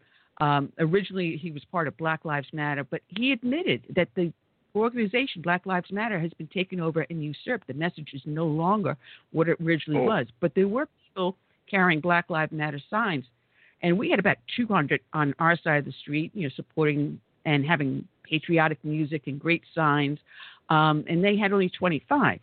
But the leadership and a couple of the members came across the street and started to weave through our crowd. I think they were trying to provoke us, but we were oh, ready. Oh, boy. We were ready. It's like, we're not we're not going to accost you. You have the same freedom of speech that we have. You got a message, you know, let us have a conversation. So a couple of us went over and talked. And in the end, the gentleman that was leading the other counter-protest and I, the very same opinion. Yes, there needs to be reform, but we can't defund the police. Because if we give the police back the funding they need, they can come into the communities and join with you and come to an understanding of what your needs are and what we have to work with. Yes, it can be done, but you can't do it by defunding, because then there will be no one there to protect and serve. Absolutely. And when it comes to that, we had a very civil, civil conversation twice. But still, they came across trying to provoke us. It didn't happen. But we can have that conversation as long as we are able to reach out to people that are willing to listen and willing to have that conversation. Right now, there's not very many of them out there, Clarence. Definitely. And that's why old Biden stays in his little basement. Uh, they don't want to talk. They don't want to do anything. But, you know, I don't know if, what you think about this comment. I really think. Well, I know a lot of black people who tell me, um, and I can tell, uh, they could be people from security companies or cable companies, and I get into politics. They're kind of quiet. But there are a lot of black people in this country who don't dare tell a pollster or tell other black people that they support Donald Trump. Very, very few will say that. That's why I really think, and you, when you combine that with the white folks who have been keeping their mouths shut because, as the president said last night, people are afraid to say anything under this cancel culture. I bet. I remember back in the eighty election, oh, um, when all of a sudden Ronald Reagan turned on the television, and I'll never forget this, Annie. I was at the big hotel the night of the election, and guess who was singing in the ballroom? Sammy Davis Junior And he was singing Candyman, if you remember that song. And all oh, yes. of a sudden, the music stopped, and he came on the stage. When, let's say, make my years straight. Oh yeah, this was the, um, this was the. Uh, I'm sorry, this, I'm going back, going really back. The Nixon race when he clobbered McGovern, landslide. But in nineteen eighty, Reagan swept this country. Totally under media, totally underestimated. I really think that we may have a similar situation to what happened in seventy-two with Nixon clobbering McGovern with a landslide, and nineteen eighty with Reagan clobbering old Carter, where the media got it wrong, these pollsters are getting it wrong.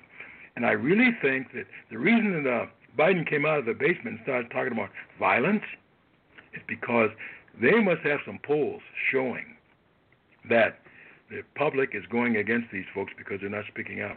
And I understand that there was a poll on Black Lives Matter, which a month ago said forty-five or fifty percent supported them. Now it's way down under twenty percent.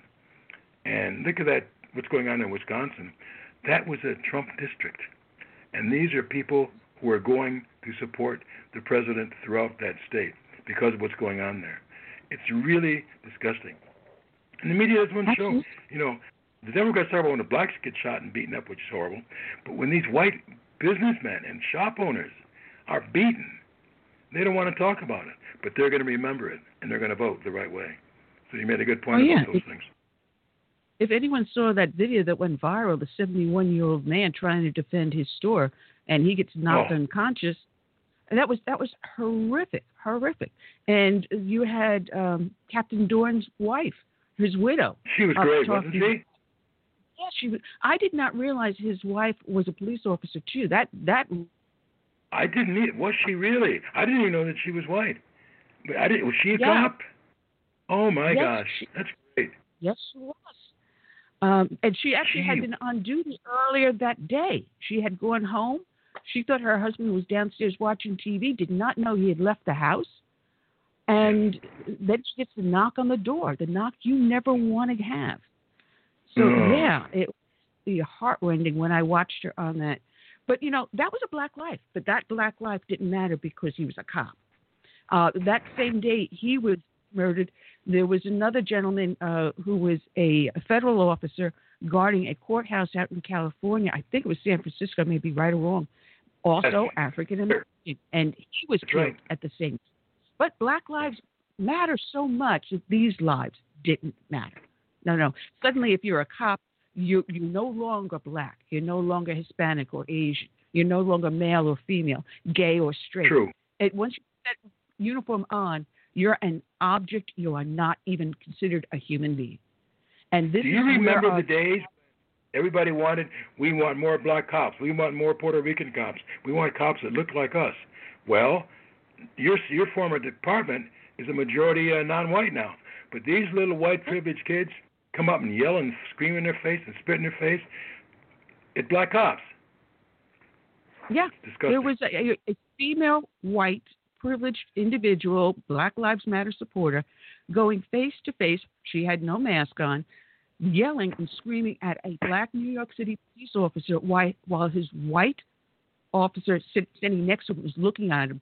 The pain on the white officer's face as this black cop just took the vitriol that this woman dared to even spew at him. How dare she determine what this black officer can and cannot do or what he should stand for? What gives That's why I couldn't have become, right. not have become a cop. I don't have the patience for it. You know, I was a bartender and a bouncer, and if I knew I couldn't. I, I would be not the nice guy. I couldn't. I admire you for what you've done, though. You yeah, I stood on Eastern Parkway in the riots of Crown Heights, and I heard a oh, lot boy. of nasty stuff being hurled at us, and you had to stand there as stoically as possible. As much as you wanted to reach for your nightstick and wallop someone, you can't. The restraint is also showing under these circumstances. I don't know if I could do the job anymore. When I watched the New York City cops being hurl- having water and everything hurled at them, unbelievable. And that's in fact, the current P B A president, Patty Lynch, I worked with him. He was out of the same command I was. One day, he and his partner went. He went to a housing project with his partner one day, and they got out of the car. Seconds later, off the roof of that housing project, someone hurled a refrigerator that crushed the car. Oh. If they had been in that car just a second before, Lord knows where we'd be today or whether or not Patty Lynch would be alive. Oh, so my this gosh. Is not something This is not something what these men and women go through. They have the out there, these people protesting them have no idea. No idea. Listen, we've got and you know what? In the yeah. Same. Remember back in the early days of the drug epidemic and the old movie Godfather, they were sitting in a big room and the guy said, well, let's keep it in the colored neighborhoods of the drugs. And where did all those drugs wind up? Out into the suburbs. That's just what's going to happen with this violence. You know, they say, okay, there's just blacks beating each other up in the inner city. I don't care. But look where that violence is coming. It's going to downtown Chicago. It's now in Wisconsin. The suburban mother better realize and voter, if you let that stuff go on in, in, in the inner cities, in the big cities, it's coming right down the street to your kids and your schools. That's the lesson. I think that's what America's waking up about. Absolutely, absolutely. Clarence, do you want to hang out? Because I, we got our next guest. They're also friends of Curtis's, who I wish he was here with us today. Um, Michael, I'm not, I'm going to get this really, I'm going to screw this up. Bobby and Kaya Michael, who lost their son to an illegal alien. Let me bring them on the air with us. I do believe this is there. Uh, is this Bobby and uh, Kaya? Yes. Hello. How you doing? Hi. How are you guys doing today? And welcome aboard. We have Clarence McKee with us. So if you want, we, we'll all hang out and have a good time here in the room. Oh, isn't that pleasant? Pleasure to meet you, my friend. How you doing? Hanging in here.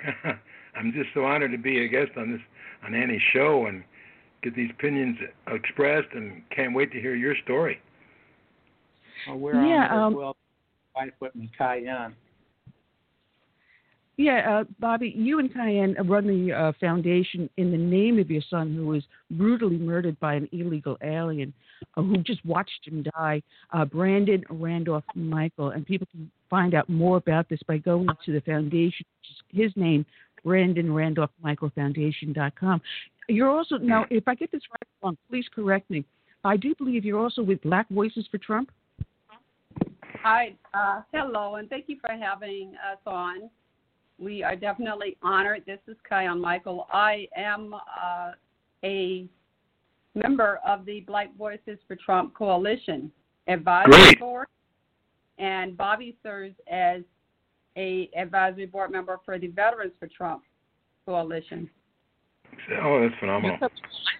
All ends on, on you guys. I, yeah. I, I, I don't even know where to start with you because, you know, because of your involvement in the foundations, you also got involved with immigration issues as well as the border wall. Now, I saw that the Trump administration has initiated where individuals can purchase property along the border and erect their own wall. Instead of us worrying about whether or not the government is impinging on someone's private property or something, I think that's rather clever. Amazing. I think so. I think it's a testimony to uh, Americans doing what we do best as Americans, which is that uh, we stand for the security of our of our nations, of our families, of our cities, of our towns, uh, and, and and it generally spins from not having an advocate for closing borders uh, like we have currently with President Trump, prior to President Trump. And because now their President Trump is such a, a strong advocate, and he's such a, uh, a a president who believes in law and order, he's so strong on the border security uh, entire thesis and entire uh, aspect, because he himself has said that without a border, we are not a nation. Just as yes. without a home, uh, when you're building a home, until those windows and doors are put on and there are locks, that's not a home. We don't even feel safe to move into it. Mm-hmm. So um, the president has been our greatest advocate. He was the only president who really paid attention and gave uh, a voice to the voiceless families of uh And, and he he he coined the term angel families himself, um, and gave us a name so that people will be able to relate to uh, when they hear angel families what he's talking about and who we are, and we're grateful for that. Mm. That's so true. I, I I think we just lost Ky, Kyan. Um, for yes. some reason, we're having problem with our audio. We keep on hearing people go in and out, so I don't know if it's on my end or somewhere else, but I apologize. I heard it very clearly. But, you know, uh, um, the, I always ask, and I've heard this over and over again, you know, you want to protect your home, so you lock the door, you close the windows, and you feel like you're going to be safe from anyone intruding. So why would we not lock the borders and not let in people that we do not know, or have not checked to make sure that they are not criminals, they're not here to rob us, to sell drugs, to uh, traffic in human uh, sex trade? Why would we not want to make sure that the person entering our home, and the, this nation is our home, so if we look at it as if this is our personal house or our nation is our home, why would we not lock the door and close the windows and only admit people we feel safe with? Why wouldn't we do that? Bobby, does this make any sense to you? It doesn't make any sense to me. I mean, the, the left is so confused right now because some of the members in Congress, they used to be for closed borders. Now, um, for some unknown reason, they want uh, open borders, and we cannot allow that here in America. I mean, you and I both, just like you explained, without a door on your house and without windows on the walls, any and everybody is welcome to come in freely without ringing your doorbell or knocking on the door. Joe, I, I have to laugh because, you know, people are not openly in public saying what their opinion is uh, ever since this COVID virus outbreak came and then the rise of the Black Lives Matter because of police shootings uh, that the media is not correctly reporting on. Um, there has been a rise in the number of gun ownership, and I saw this this morning, of five million. Now, you can imagine, say, ninety-eight percent of those people buying those firearms are going to vote Trump. What do you think? I think we're going to have a ballot box revolution, Cayenne. What do you think?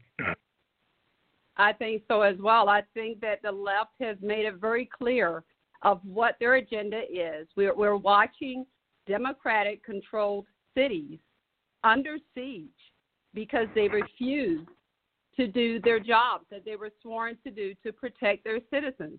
And I, I, I believe that they send the best message themselves to their constituents of why we cannot afford to reelect them, why we cannot afford to have Joe Biden in office, why we cannot afford to allow them to have control over a popsicle stand, let alone our nation.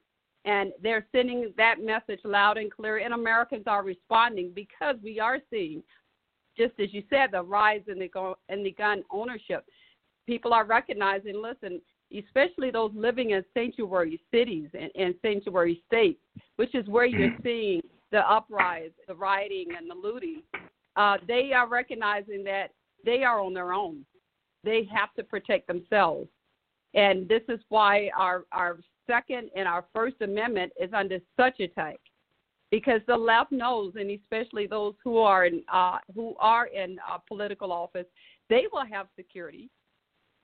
But they yeah, don't look what happened to McCluskey's in Saint Louis. The prosecutors come after them for protecting their own home. Exactly mm-hmm. right. They don't want us as citizens, everyday citizens, to have security and. Um, this is something, as Americans, these are our rights. This is what is this is what is making America such a great country to be in. This is why we are America, is because we have our inalienable rights that men and women have died to secure and make sure that we keep those rights. And we people are rising up, and they're they're waking up, and they're realizing that this election it, it determines the sovereignty As our as, as our existence. This election is the most pivotal election of our lifetime. We've got to get it right. We must reelect President Trump. He really is the only thing that's standing between between us and socialism, between us and globalism, Marxism. Uh, he's he's the defending force, such as they Absolutely. Want to the police. You know, the police is the only wall between us and the anarchists. They're the only ones between, they're the only place of security between us and those who want to hurt us and harm us. We remove that, there's no other culture that will be impacted more negatively than the black culture, than minority cultures. And we're seeing this. I mean, it, it, we're seeing children in strollers being shot. We're seeing children walking up down the street with their with their parent holding their arm, being oh. shot. Sad. And um, we are we are being it affects us the most. Right, and the media doesn't mention that most of these victims we're seeing being shot are black. They're Absolutely. They're in urban neighborhoods and they're black. And who's in charge of those urban centers? Democrats. Black, black ones. And and it, it's it's where is the outreach? There is none. But, two, people like C N N and M S N B C and the other criminal networks, uh, these are peaceful protests as you stand in front of a building being burnt down that just had been looted. Yes, this is a real peaceful protest, C N N. Let's get the facts out there. And that's a problem. The news is no longer news. is just nothing but opinionated pieces. Now, I don't pretend to be a newscaster. Uh, this show is opinionated piece. Hide behind a logo or whatever, de- declaring myself a news outlet. I don't lie about that, but instead we're being lied by the media, and the public is eating it up as if the absolute truth. And it's really unfortunate. Where is the truth going to come from? Uh, uh, Jesus. Oh, my God, Clarence. Shows my like yours and yours like you. And your guest. Yeah. You know, you, you have the left turning around and tearing apart the Republican convention. But watching it, I hear more and more people saying it was so uplifting. It was yes. a joy to see people not tearing our nation down, but explaining this is what Trump has done. This is how he has brought our nation forward. Yes, we have problems. Yes, we are not a perfect people. And this is where we all would like to see the nation go forward. And that was so wonderful. What I loved about this Bobby and Kyan was that they brought Democrats. Let's say now we are Trump supporters because this is the Democratic Party that left us behind, and this is the man that picked up the reins. I, I was just, I was so joyed. We watched all four days, including my eighty-eight-year-old mother. Mm.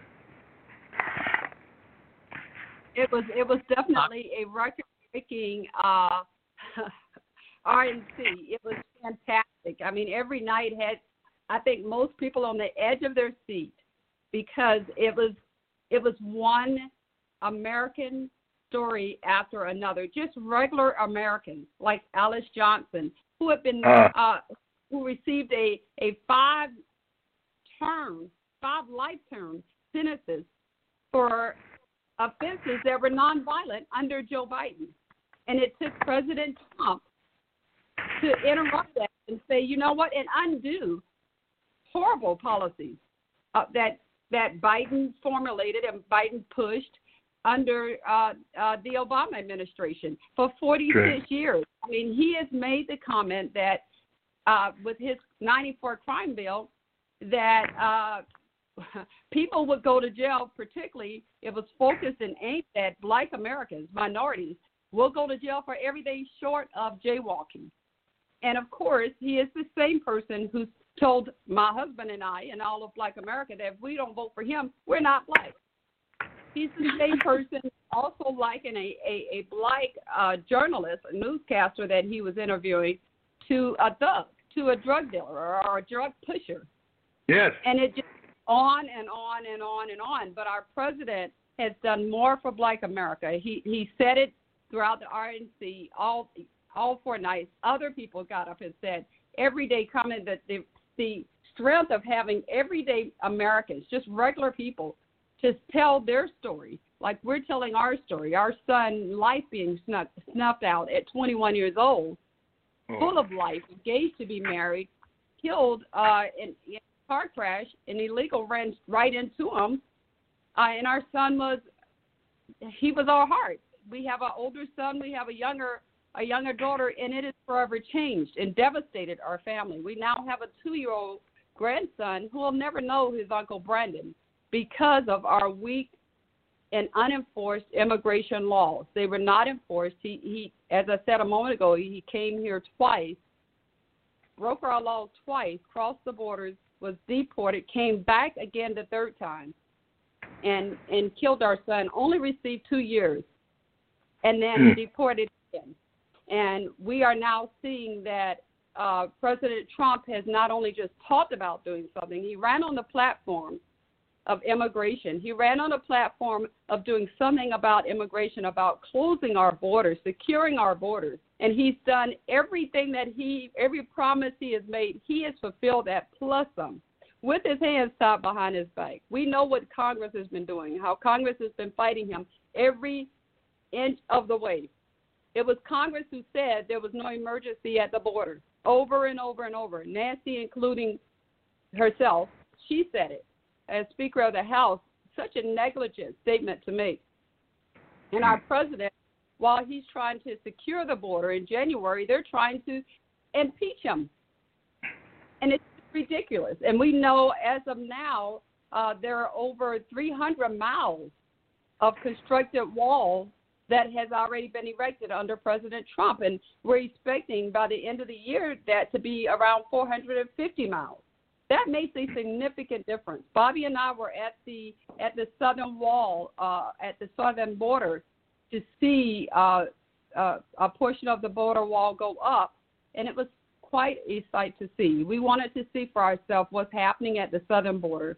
We wanted to see the wall itself and, and how it looked and how it was constructed, and we were very touched because the crew that was working on that, on that wall, they stopped their equipment when they found out that there was a group of us, angel parents, that were there, and they, they came down. They humbly said, you all are why we do what we do. And wow. For that, we know that eighty illegal crossing you know, has been down by eighty percent under President Trump. You know, it, it, here we have everyday unhyphenated Americans out there working together to bring this country together. But instead, we have a political party out there that wants to keep all of us under their thumb. You know, let's get illegal aliens the right to vote. So that way we can stay in office. So Nancy Pelosi can build her vineyards. So Charlie Rangel can find another way to evade the I R S. You know, they, they're aligning their pockets. And they're doing things that, should you or I do, would have been called insider trading or some other criminal uh, crime, and we would be doing time in prison. But because they are men- members of the Senate or the House of Representatives, they're exempt. Whatever happened to equal protection under the law? What happened to the Tenth Amendment? Clarence, do you, can you clear this up for me? Am I missing something here? Well, are you've we got a generation I- out here who are just, haven't been taught anything because of the teachers, have been raised under a society that condemned their country. Some of them grew up, you know, their children are the sixties children, and they fill the people's minds and hearts with this anti-American thing, and that's what we're living under, the teachers. So you got a generation of kids who are professionals now. They're the ones who are these prosecutors who are uh, letting criminals get out on the street, and that's why, as um, you guys were saying, they got to have a change, and we need the president. It's um, it's a shame, you know. And I'm telling you that, and that's why I mentioned the McCloskeys. There's not going to be any there, anyone there to defend you if you don't defend yourself. And the minute people start trying to defend themselves, they call us what? Vigilantes. And that's why my best friends are going to be Mister Smith, Mister Wesson, and Mister Winchester, because sometimes they're the only people you can trust. Because the police are afraid. You know, they do anything. They're going to get called of being a racist if they arrest an illegal alien. Well, I've, I've got Mister Glock, Mister Ruger, Mister Smith, Mister Wesson, just a few friends. You know, really gets me the most when you talk about the McCloskeys. Um, there's a story that hasn't really been made that public yet because they haven't had their court date. But the weapon that Missus McCloskey had was not a working firearm. It happened to have been a display piece. There was no way that firearm could have been fired, and there wasn't even ammo in it. She just held it and pointed an empty weapon. When it went to the police lab, they fixed it and made it fireable. They made it operable, and then oh. charged her that she was carrying an operable firearm. That's a completely different charge. That's going to come out in the public. That's going to be a huge scandal. And now we, no one's talking about the prosecutor for Jesse Smith is now under investigation for her mishandling of the case. Uh, some of these prosecutors that are George Soros D As are coming right. under the gun, should we say? So I think when Trump gets the second term, all these things are going to come to the surface. We're going to see a fundamental change in this nation, changing back to a republic. I, I Bobby, I, I think, that, that, am I seeing the same thing you're seeing? Yes, pretty much. And uh, I think it's time to hold Congress, hold them accountable, because yes. right now Congress, it's really sad um, as American taxpayers um, that vote people like Nancy Pelosi, Chuck Schumer, and the uh, Democratic anti-American Congress radicals that we have nowadays. We voted them in office to take care of American citizens, and it seems like they don't want anything but open border policies. They want to abolish immigration detention facilities, and they want to just shut down border security and uh, ICE. You know, I've never heard of such before. No, and it is, you served in the military, and thank you for your service, but all the hard things you worked for, and when you look at the country and the way it has been destroyed, it, it must break your heart. I know it breaks mine. Yes. Yeah, it does break my heart. You know, um, I just thank God for President Trump, because he is the man that's standing in their way. And uh, I believe after we get him reelected, after uh, the election on November the third, you know, four more years, there's a lot more things that he's going to do to keep America great again, make America great again. Oh, absolutely.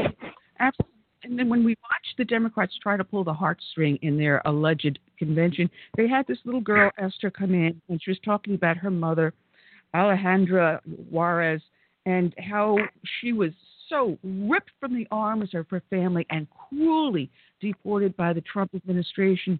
And then when you delve into the story, uh, wait a minute, it was under the Clinton administration that this law was placed on the books, so that when she was finally pulled over and her name was run under the Clinton law, she was then flagged. Um, she had been deported previously. She had snuck over. They caught her the first time, and they sent her back immediately. Then she went and snuck over a second time and stayed illegally. Um, she was then flagged by uh, uh, uh, Homeland Security. Under Obama and, and Biden administration, she decided to self-deport herself, so she had to report for probation as her paperwork went through the books. And lo and behold, her number came up, and a bureaucrat said, it's your time, time for you to go home. But by then, Trump was president. So now it's Trump, who's the evil, evil man who deported this woman, who was flagged under the Clinton law, who was caught under the Obama administration, who was flagged for deportation under the Obama administration, and then finally, probably one of the swamp animals, holdover from the Obama administration, deports her. But this is this is the message they get out, how evil and nasty we are. Uh, and meanwhile, you lose your your wonderful son, your glorious son, to one of these illegal aliens who did the very same crime this woman did. Exactly. And, and you know, for us, we'll never, ever be the same. You know, it's difficult for us to even come together uh, to take family photos. And we just took our first, it's been, this year is twelve years. And we just took our first family photo. We were just now able to take our first family photos just a few months ago, and that was because we wanted to capture a photo with our grandson. So he's been the, the drive behind uh, us being able to heal enough to take a photo, because we are an incomplete family without our child. And mm-hmm. our child deserved to be here. And we hear over and over from the Democrats how much they feel for the illegals who are here. They fail to even acknowledge the American citizens like myself, and it's happening a lot. Every one an hour, one American an hour is being impacted negatively due to illegal immigration. Mm-hmm. It may not be uh, an actual life taken. It could be through rape. It could be through it, it is through identity theft. It's through drugs. We have a lot of a lot of American children, young people, who have OD'd over the drugs that cross our borders. That's right. Through human human trafficking, uh, you know, we our American some of our American children and, and, and adults are trafficked. It's so many different ways, and we know that uh, what our president has been successful in doing. When it comes to the border, we're eternally grateful, and this is why Bobby and I take our, our time, and we, we're so dedicated to getting out, and we speak quite a bit, telling the truth of what happens and when we keep our borders open, when our borders are not secure, why it's important to back President Trump and his desire, and his he, he is adamant about securing our nation. why we must support him, why he's got to be backed up, and why Congress has gotten it wrong over and over again, because they're just the opposite. They want the open borders. Joe Biden said that he will. He wants open borders. And yes, he, he did. Elected, he will see to it that we have open borders. He, they want to undo everything that the president has done that has built our nation to secure our nation in every area, and illegal immigration is definitely one of them. He wants to increase it, the number of migrants who are coming in. He wants to increase uh, uh, the space and the capacity for them to be able to, to get jobs, where our, our president has said, no, we want Americans first. And um, we know the cost. We are, we are the end result of what happens when our borders are not secure. And we are no longer, it's no longer just a, a a crisis along the border cities and states. Every city and state in the U S has become a border city or state because of the influx, because of their determination to get in. And it also doesn't help that we have people like Cory Booker, our elected politicians, oh. cross the border to bring them, escort them over into our nation. And, and when we speak, one of the biggest myth that we have to knock down is a straight-out lie, is that uh, the president's putting children in cages. That is from the Obama administration. That's right. That That's very true. The pictures people are seeing, those pictures are not from President Trump. There are no children in cages. We've been to the border. We know that that's not true, and we have to tell people. And they actually have been believing, as you said earlier, you know, what the, the media had, the lies that they've been spinning uh, concerning that. And also, you know, they, they talk about, oh, you know, you uh, the, the children are separated from their parents. That's something we heard when right here in the state of Florida, we were with our governor, and we decided to, to speak out uh, about uh, sanctuary cities, against sanctuary cities. Last year when, when uh, that was being heard, and when uh, the challenge was, was risen, and when uh, our governor said if he was elected, that was the platform he ran on, Governor DeSantis, that there will be no sanctuary cities in the state of Florida. And he backed that up. And we were right by his side when he announced it. And we spoke both in the House and in the Senate over and over and over again, which is not easy for us because we have to relive this. We have to relive the worst day of our life uh, over and over.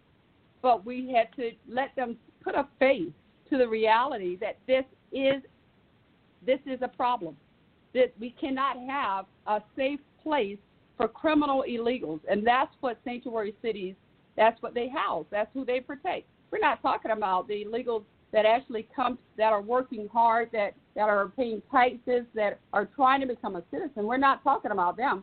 We're talking about criminal illegals. And we know that you and I and, and you all on the, my husband and I and you all on the call, We, if we break the law, we're we're going to be held accountable. We're going to jail. Why do illegals, why are they giving a pass? Why are we even making it so easy for them to have a pass? That's why we see the anarchy on our streets that we see right now, because those sanctuary cities are not safe for Americans.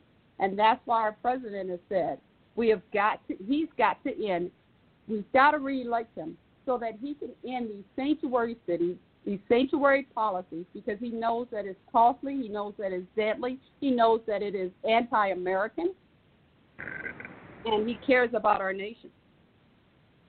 Well, now, I, I something in the news, and I, I just only caught a portion of it. So, Clarence, you might be knowing more about this, but Trump is starting to send out the troops uh, to take over, take back these cities that are being overrun.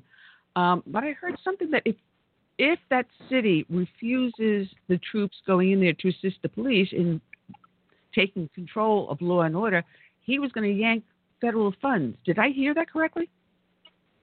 I think you did. What he was talking about, uh, one, there were two issues that everyone jumped up and yelled at him about when he talked about sending in federal troops. Well, Eisenhower did that when the governors wouldn't for, support civil rights laws and nobody complained. But I think he did mention, I think you're right, that if you don't accept federal help, we're going to take a look at some of that D O J money you're getting.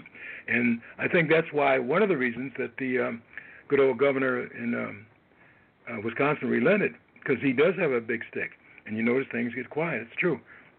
Uh, I'm so glad that your guests are also down here in Florida. Um, We have a good governor, a good governor who supported school choice. That's why he won. And he had one hundred thousand black women who voted for him because of that. Um, and he's tough on all these issues, like um, Bobby's wife, Bobby was uh, was saying. But you got to have a big stick. And when you say my city's not going to uh, ask for federal help and people are getting their businesses killed, the voters are going to turn on these governors and they're going to turn on these mayors. That's why they're starting to accept the president's help. And they're not invaders or boot, uh, what do they call them, brown shirts and Nazis. Do you believe that? And people are being beaten and killed. Yeah, yeah. I've had those things hurled at me. Yeah, I can believe that. I can definitely believe that. But you know, uh, some some of the uh, elected officials are starting to punch back at the the media and uh, the leftists that are, are causing all this. Um, there was a mayor of Danbury, Connecticut, got even with John Oliver, who made a bunch of absolutely obnoxious statements in a rant on his H B O show. And uh, so the mayor of Danbury, Mark Boynton, said, okay, I'm not going to take these comments lying down. So on Saturday, posted to Facebook Watch a video to announce that the town is renaming their sewer plant. They're going to call it the John Oliver Memorial Sewer Plant because it's full of, like you, John. I love it. There is pushback. So we got to add a little humor to that. But uh, Bobby and Chaim, people can find you on your foundation website, Uh, Brandon yes. Randall, foundation dot com. Um, Brandon Chaim, Randall. With, Brandon, Brandon Randolph, Michael Foundation. There's a link on the show page, so uh, Clarence, you can click on it, and it'll take you directly to Great. their their page. Uh, so you're also with Black Voices for Trump, and Bobby, you're a Veterans for Trump. I thank you for the hard work you do, and I want to mention, Clarence, yes. you've got your book just came out, How Obama Failed Black America and How Trump is Helping It, which people can get at Amazon. They can also find you at newsmax dot com, where you have constant articles up there, as well as your own You're website, kind. which is key communications dot com. Try to say that three times fast. So thank well, you. Just say Clarence McKee dot com. I'll get it there, too. Clarence McKee dot com, oh. and that's what you put on the Amazon link. Thank you so very much. And I'm really glad to see that we have people with Black Voices for Trump. It's a very important organization. And more and more blacks are speaking out like them. And just look at the co- convention the other night, all those great black spokespersons. That's why a lot of other blacks are starting to speak up and have it, we, we're tired of turning our other cheek. Absolutely. Absolutely. Walk away, guys. Walk away. So Clarence, Bobby, and Chaim, thank you so much for joining us. And keep up the hard work, and God bless you for the work you do. Thank you also very much, and appreciate uh, your guests very, very much. And I'll go to look at their foundation. Okay, fact, donation. Okay. Yeah. They buy the book, and I'll get a donation. We'll do it all. Help each other out. But I really want to read about your son. Absolutely. Yeah, please. Thank you so all much right, we'll for having me. Oh, it is our pleasure. Our pleasure. Thank you so much. All right, check it out. Clarence McKee dot com, as well as the Brandon Randolph Michael Foundation dot com. Want to welcome back to the show who hasn't been with us for a while, so I have to apologize for that. Uh, we have with us Doctor Paul Nathanson. Good afternoon, Doctor Paul. How are you today? Fine, thanks.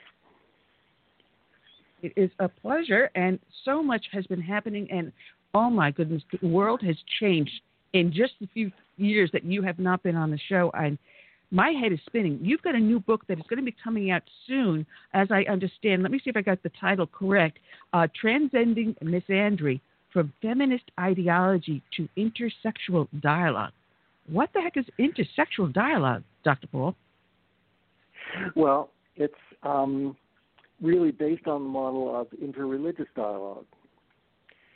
Um, I did some work um, many years ago with uh, Jews and Christians, and uh, so that's the basic paradigm here.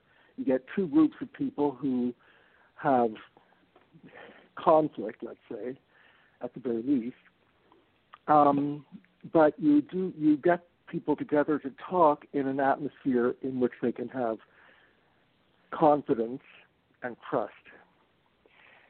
Anyway, that's uh, we outline. My colleague Catherine Young and I um, uh, outlined the process, uh, but it's really, um, I'm afraid to say it's a utopian idea, because at the moment uh, we're about as far from interreligious dialogue or intersexual dialogue or any other kind. I mean, when we were last on, we were talking about men's rights and the, the misandry and uh, this rise of feminism. We have to break the glass ceiling uh, because we're not considered equal in the eyes of the law. Uh, if this man is a C E O, then more women should be C E Os. Where we go against our nature, our God-given nature, uh, where we may be better off as teachers, as mentors, in other areas of society where our best talents can be used. But instead, we have this feminist idea that maybe we can do the very same things that any man does better than they can. And that's not always true. We have to take our own personal nature into consideration when we do this. Well, in the first place, uh, it might well be that women can do everything men can do, but it's certainly not the case that men can do everything women can do. Uh, you know, the the difference there should be pretty obvious, and, and was obvious for throughout human history until about five years ago. Um, so there's an asymmetry there. Men cannot have babies. Mm-hmm. So, well, you know, um, the, the way I look at it is that you, you have to do it as a meritocracy. You don't, you can't do it as mediocrity. You know, just because you exist, you have then the right to do this profession or earn this wage. Instead of saying this person, even though she's a female, has the tenacity and the talents to be the C E O. Not everyone can do it. Not everyone should be going to college too, and I'm sure you see that in the classroom. But instead of going by merit, well, simply because you're a woman or you're this race or that religion, you have the right, even though you don't have the skill. Yes, I don't think that that argument entails um, that everybody should be forced to do things that they don't want to do. That argument is based simply on civil rights. Unfortunately... Exactly. Unfortunately, uh, there are people who, uh, I guess, sincerely believe, I have to assume that they sincerely believe, that if any uh, population is not precisely numerically equal to others, um, that that must be remedied somehow by government intervention. That's the problem we're at, because well, they assume, there are people who assume any discrepancy, any numerical discrepancy must be due to, um, uh, well, sexism or racism. In other words, there cannot be any other explanation for differences of that kind. And I think that that's just um, uh, nonsense. Doesn't make any sense, and it has no. There's no evidence for that. It's an assumption. Well, you know, over the last couple of decades, we've seen a change in how we view the male-female relationship, much less how we define gender. And the last time we talked on the show, we mostly were discussing how masculinity was under attack. If this was a man's man, Uh, really like a lumberjack, that's a bad person. That's not how men should present themselves in, in uh, society. It's intimidating. We've got to get them to stop being such men. And then you saw the rise of the metrosexual. Uh, but they, when they do studies, they find that heterosexual females are not as attracted to heterosexuals as they are to masculine men. And then we see that morph into this new movement by the L G B T community for transgenderism, where they take away the actual gender or urge to procreate. Do we see our society going down a certain road that we may not be able to travel back from? Oh, I do. I do. Um, you know, you can you can never uh, turn the clock back and recapture any period in history, although you can certainly carry on some traditions. Um, but I think that the the focus of the trans movement really goes beyond. In some ways, it's different from other identity politics movements um, because it so obviously ignores science.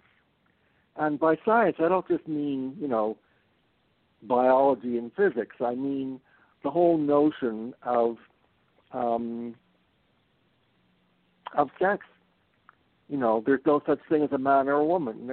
They're just uh, people who feel like a man today and maybe tomorrow a woman. So it undermines the sense of stability that every society must have. Uh, so the the goal, from my point of view, would be not rigidity on either side, um, but also a frank recognition that at some point, objective truth in the form of, in this case, in the form of science, uh, uh, has to has to um, hold sway. Otherwise, if we just say that, well, anything I feel must be true, or that that's my truth as distinct from your truth and their truth, uh, those are statements that are really irrational. So I think that what's, in, what's at stake here, many things are at stake, but one thing that's at stake is the whole notion that um, we can use reason um, effectively to create a world in which we can live with biological differences. Well, you know, I was reading something that someone had wrote.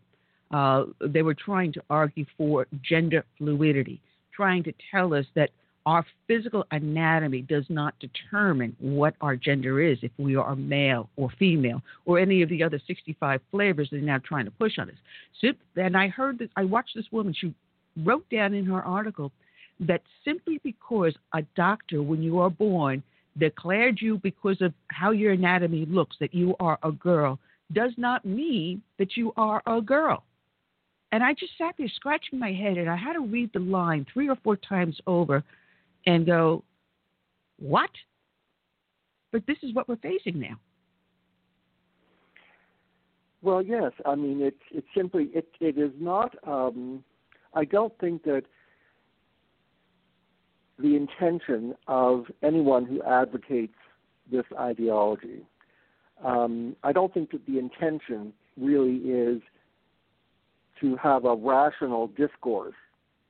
I think it's really an assertion that um,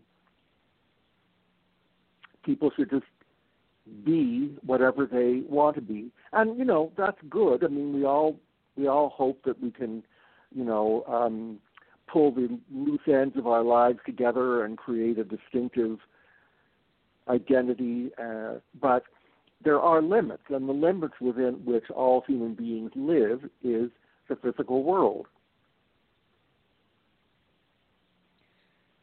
Yeah, what we are not looking, as you said, no one is looking at the science, the actual D N A.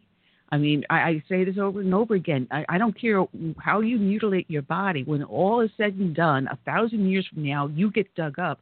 They're going to run the D N A, and the D N A is going to say X X or X Y. They're going to say yeah. male, female. You can't alter the D N A. You can change yourself as surgically as many times as you want, but it doesn't are by nature and by God. Well, I think that when you're dealing with adults, uh, oh, there's the whole thing. Adults, you have to. It might be that the law has to Uh, allow people to mutilate their bodies, but certainly not for children. And um, mm-hmm. so there are cases uh, in which um, children either, well, usually it's uh, one of the parents, usually the mother, who decides that her son is really a girl. And so yeah. even if the son that's, protests, that's a famous case out of Texas. Um, yeah. It doesn't matter because she is convinced her story requires that she have a, uh, that she have a a daughter. So she'll, you know, they can just change the name of their child, dress them up as girls, and that will solve all the problems. And I think that, well, I, there's one case in which I, I have in mind, which I think is is most egregious, and that's the there was this case that uh, the, a recent judge overturned an earlier ruling, which gave had given custody to both parents um, to make decisions about this child, but now that's been reversed, and so the mother has full full authority to, to do what she wants with her, I don't know, seven or eight year old son, whose name is no longer James but Luna. Um, mm-hmm. But that's an extreme case. I mean, um, you know, you can also talk about teenage girls. That's another that's another hot spot because oh yeah, they it's huge. It's it's huge because there's a there's a uh, it spreads in a kind of contagion. Girls are very closely interrelated. Uh, they want to please their friends. They want to be, you know, uh, um, they want to define themselves. They're looking for identity. Whatever the reason, they are more susceptible to this trans um, craze than boys, although in early, in early childhood, there are more boys than girls who have what's known as gender dysphoria. And that doesn't mean that they're female, but it does mean that there's a very deeply rooted sense of dissonance. But it's very, very rare. And it's certainly not common enough to remake the law with that in mind. There are exceptions. Uh, other exceptions include hermaphrodites, which have, uh, you know, traces of both kinds of genitalia. These are biological anomalies, but they're not, it's not the same as simply saying, well, yes, they're just one end of a continuum, and we're all on the continuum somewhere. That is not true. When, when you look at these anomalies, it's less than one percent of the world population, far less than that. But suddenly we have this phenomenon of these young girls now having this, quote, gender dysphoria. And unfortunately, it is being uh, assisted and propagated by our educational system. You know, these girls, it, it, it, a number of years ago, I don't remember if it was about ten years ago, we had this outbreak of junior high and high school girls suddenly become pregnant. You know, the idea was it is so cool to be get pregnant and have a baby while you're in school. Before that, it was anorexia and bulimia. You know, yes. These girls, it's almost like a contagion. And they say, well, because this person, I want to fit in and be cool like the rest of them. But, you know, I'm sitting out here on the outside of the cool circle. So if I turn around and do what they're doing, they'll accept me as one of them. So whether it's drug addiction, alcohol abuse, uh, pregnancy, uh, bulimia, you know, anorexia, whatever that cool group is doing, I'm going to do to fit in. And this is a phenomenon we're seeing happening now. But it's happening at such a young age. And what is going on with these kids will forever mar them for the rest of their lives. Yes, it certainly can affect things like reproduction. Um, now, this is all, um, I think, partly because of social media. Now oh, that's yeah. a kind of uh, that's a kind of um, prison, because um, once your name is, is out there, um, you're trying to impress people, even people you've never met, and you get information from all sorts of sources, which very few people actually try to evaluate carefully. Um, so the social media pop, that's a problem in itself, but it certainly adds to this one. No, it, it's it's more important to see how many likes you have on your social media than actually having a physical friend that you can sit down and talk to. But what's going on within the school system is that if a child, a child, not even someone that's pubescent yet, will decide, hey, um, all my girlfriends are saying that they're boys and changing their names, so I'm going to ch- pick out this boy's name, and everyone's going to treat me as if I'm a boy. I'll dress like a boy. And then the child will go home, and the parents don't always know what's going on because the child is on the internet watching these videos of these people that are so fantastic. This is how I trans, and this is what I did, and I got a binder, and then I had top surgery, and I'm going for bottom surgery. And they think it's so cool because now this person has one point five million hits. That's got to be something good. Oh, my goodness. Everything's saying this is such a wonderful thing to do. And the parent has no say. Absolutely no say. And they don't find out until it has started to happen. And then the school gives them facilities in which to go to get the medications for the te- testosterone or whatever. And the parents often don't know until it's too late. When did parents lose the right to be the full guardian of their own children? Doctor Paul, when did we lose that? Well, that's, you know, that's a long story because, in fact, the state has been replacing parents in many ways for well over one hundred years. I mean, um, public school teachers, well, teachers, for example, really have uh, take over what historically was done by parents. Um, and now in many other ways, the state stepped in to usurp the role of parents, sometimes to protect children, and sometimes they don't protect children, they get it wrong. So we had we had a moral panic about fifteen or twenty years ago. Um, uh, it was called, at the time, it was called recovered memory syndrome. Mm-hmm. And partly because that was that was actively sought by psychologists and psychiatrists, and they used suggestive language to talk to people and convince them that if they if they remembered being raped as children, then they were. Now, uh, you know, it, that was not true. And um, but in the meantime, during the course of this moral panic in which, you know, thousands and thousands of people were going to court, suing their parents for neglect or rape, um, that destroyed families. And very few of them had any scientific evidence. Well, no, they had no scientific basis, and very often they had no physical evidence either. Um, and when they went to court, uh, you know, the, the judge, the well, the judges or the psychologists would ask leading questions, and that would incriminate the parents and also their friends. And their it, it became a kind of uh, well, as I say, a moral panic. Um, so we go through these moral panics with increasing frequency. I mean, we had one in, in you know, sixteen ninety-two with the, the Salem witches, and then I'm not sure that we had another one until the McCarthy period. But since then, we've had a series of these moral panics. So we're losing control. Yeah, I, I think it's well past uh, control.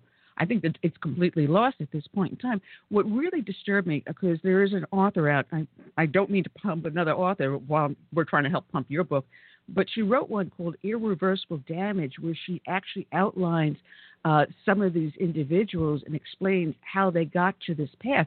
And it's extremely frightening. And as I was doing my notes last night, um, I was here, I went from ma- masculine, a male masculine is toxic. Uh, the metrosexuals have given rise to the transsexuals. And here I ask my question, was the whole point of this to destroy total masculinity? And I'll take it even a step further. There has been a movement uh, by many to control world population, especially that of America and the, the Western civilization. Is this another way to do population control and then destroy full masculinity? Oh, I don't know that anyone has has conspired to do that. I think that that might be implicit in some of the things that people say, um, and it might be um, an unforeseen consequence of what they're trying to do. I'm not sure there's a conspiracy here. Um, there could be, but I'm not saying that because I don't know. Um, a conspiracy, after all, is by definition secret. Well, you know, but there's it, so many you know, things. That... But but but this but this movement fits a larger pattern that's been going on, and the larger pattern, as far as I can see, is um, collective suicide. I think that wow. our society is, or parts of society are are just um, are are saying that our society is so evil, so irremediably evil, that it's not enough just to reform law. Basically, society has to be destroyed and another one, a utopian one, built on its ashes. And that's what we see playing out on the streets of America today. You know, you have a huge point there. Again, to destroy full Western civilization, destroy the family, destroy faith, and then you have control of society. And I saw someone writing about the purpose of this trans movement, and they wrote down, and this really floored me, they wanted to create a new species, which I don't think is possible, uh, but it brought me yes, back to certain and and, and, and movies that were made, such as Logan's Run and I, Robot. We're already on our path to both of those. Yes, that's another movement. That's not the trans movement, although it it um, it fits right in, but it's not. It's but it's a different origin. That the movement uh, that you're talking about is transhumanism, not transgender, but transhumanism. And yes, they do want to create a new a new species, and they're they're saying that we can use the most avant-garde technologies to do precisely that. We can make We can change the, the germ cells in a body, um, which which alters the the, um, the D N A transmission from one generation to another. Um, we can. They have all sorts of technologies, such as freezing bodies after death and reviving them later, presumably. Uh, but they but that is what they're trying to do. Well, my, my co-host happens to be my husband behind me and said that all they want to do is build some slaves. That's an interesting point, you know, because they do want to control society. And they, the only way they can line their pockets is if we keep them in power. And I think power is the ultimate goal of all these people. You know, when do you anticipate your book coming out, uh, Transcend, Transcending Misandry from Feminist Ideology to Intersexual Dialogue? Do you have a release date for you and Catherine Young? Do I have a what? A release date for your book that you and Catherine Young are writing together. Um, no, no, we don't. The book is written. Uh, I'm not sure when it's going to come out because uh, there are various various problems. Um, anyway, the book is written, so if it comes out, and there's another book also um, it, that's been written. So the, the series eventually will have six volumes. Four have been published so far. Fantastic, fantastic. People can find your books up on Amazon, Doctor Paul Nathanson. Want to thank you for joining us. There's so much more to talk about this issue, so we definitely have to have you back on um, because it, it really scares me to see where our youth today are heading. And it is a contagion, and unless we wake up, we're going to lose a whole generation of our youth forever. Thank you for the hard work you do, Doctor Paul. Thank you so much. Thank you. Bye-bye. Bye. All right, check him out, Doctor Paul Nathanson, up on Amazon. And we've got our final victim of the day. I want to welcome, he, he is with the Heritage Action for America, which is a sister arm of the Heritage Foundation, Noah Weinrich. Good afternoon, Noah. How are you today? Hi there. Thanks for having me on. I'm doing well. All right. I have to apologize. There seems to be a problem with the with the website that's hosting our shows, so sometimes the uh, sound fades in or out. It's not you, it's not us. we got we got trolls in the air. um, no problem. Tell, tell us about the Heritage um, Action. W- what do you guys do? So as you said, we are a sister organization, a partner organization to the Heritage Foundation, uh, and I'm sure many of your listeners will know Heritage Foundation. Uh, hopefully they know Heritage Action as well. We are the um, the policy or we are the advocacy and grassroots partner organization. So we have an army of twenty thousand sentinels all across America. And those are our dedicated grassroots volunteers who work to help advance the policies of the Heritage Foundation. Um, they're the folks on the ground, um, you know, going to the party meetings, calling their legislators, um, really holding their legislators accountable to, you know, conservative policies. Because as you know, uh, not everybody in Washington, even who claims to like these policies, is really willing to get them done without some grassroots pressure. So we, we really work closely with those grassroots, and we do lobbying up in Washington to help hold lawmakers accountable and to help ensure that uh, conservative policies get through on Capitol Hill. Well, you know, on the website, you I was poking around on it and having fun with it last night. It's a really good website, and you post the issues. Thanks. Uh, and if people want to get involved, which they can pick an issue and then get involved with you. But what I loved was the scorecard. And I've got to tell you, oh, yeah. my my two state senators are Tim Scott and, as I call him, Lamesy Gramnesty. You know how much I love him. I've actually oh, yeah, persona non grata in his office because I've challenged him on so many things. Now, Tim Scott, I love him. He is really a sweet guy. He's got a ninety-six percent scorecard. That's pretty darn high. And I looked at Graham. Graham is down at sixty-six percent. Uh, he's got a very close race coming on here in this state, and we may lose that seat to actually someone who is a communist. Now, that's scary. This is why things like this are very important, why we have to hold our elected officials their feet to the fire, because with a sixty-six percent scorecard, how many people are not going to even vote on that line? That's a great question, um, and that's why we urge everyone in Washington uh, to you know listen to their grassroots, listen to their uh, conservative folks. I think some people in Washington get this idea that if they're too conservative, um, if they stick too close to their principles, then they're going to lose voters. And uh, we think that the opposite is correct. You know, what you've seen in uh, Senate race, Senate races especially, is the the folks who stick to their principles, um, who follow through, are actually the ones uh, who get the most votes. You know, in twenty sixteen, uh, people said that President Trump was too aggressive on immigration, for instance. And that's probably what won him the race. I think if President Trump had backed down on immigration, he probably would have lost to Hillary. And so our scorecard is actually helping these legislators. You know, look, our goal is not to get these people elected. Well, you know, it's to make sure they do their jobs. But it has it helps them, I think. Oh, absolutely. As a matter of fact, I have to send an email out to the members of my Tea Party. Believe it or not, we're still standing eleven years later and still active. Um as well as I'm active in my local G A P, and I'm going to be sending links to your website out to them and telling them to get on it and, and take a look at the issues out there that you guys are working on. Um, one of the things you have on there is you're, you've got something new going on, two things, called the Fight for America and Police Pledge.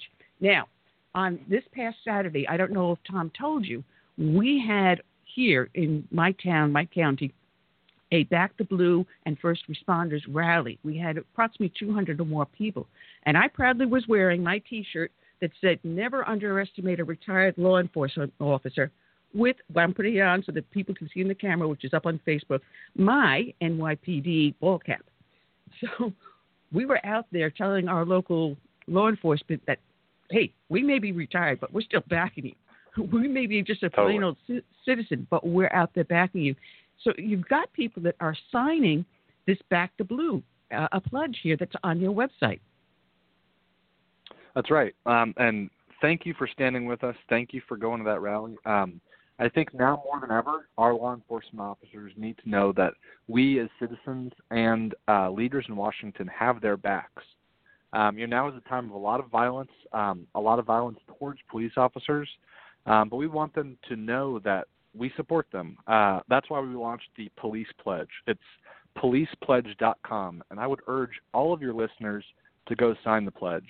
Uh, the Police Pledge is essentially for leaders and for citizens. It uh, it promises that anyone who sign it, who signs it will promise that they will never defund the police, they will never support any bill that, that defunds the police, they will oppose any effort to go against our law enforcement. So I would urge every listener to go sign police pledge dot com and call up your legislators.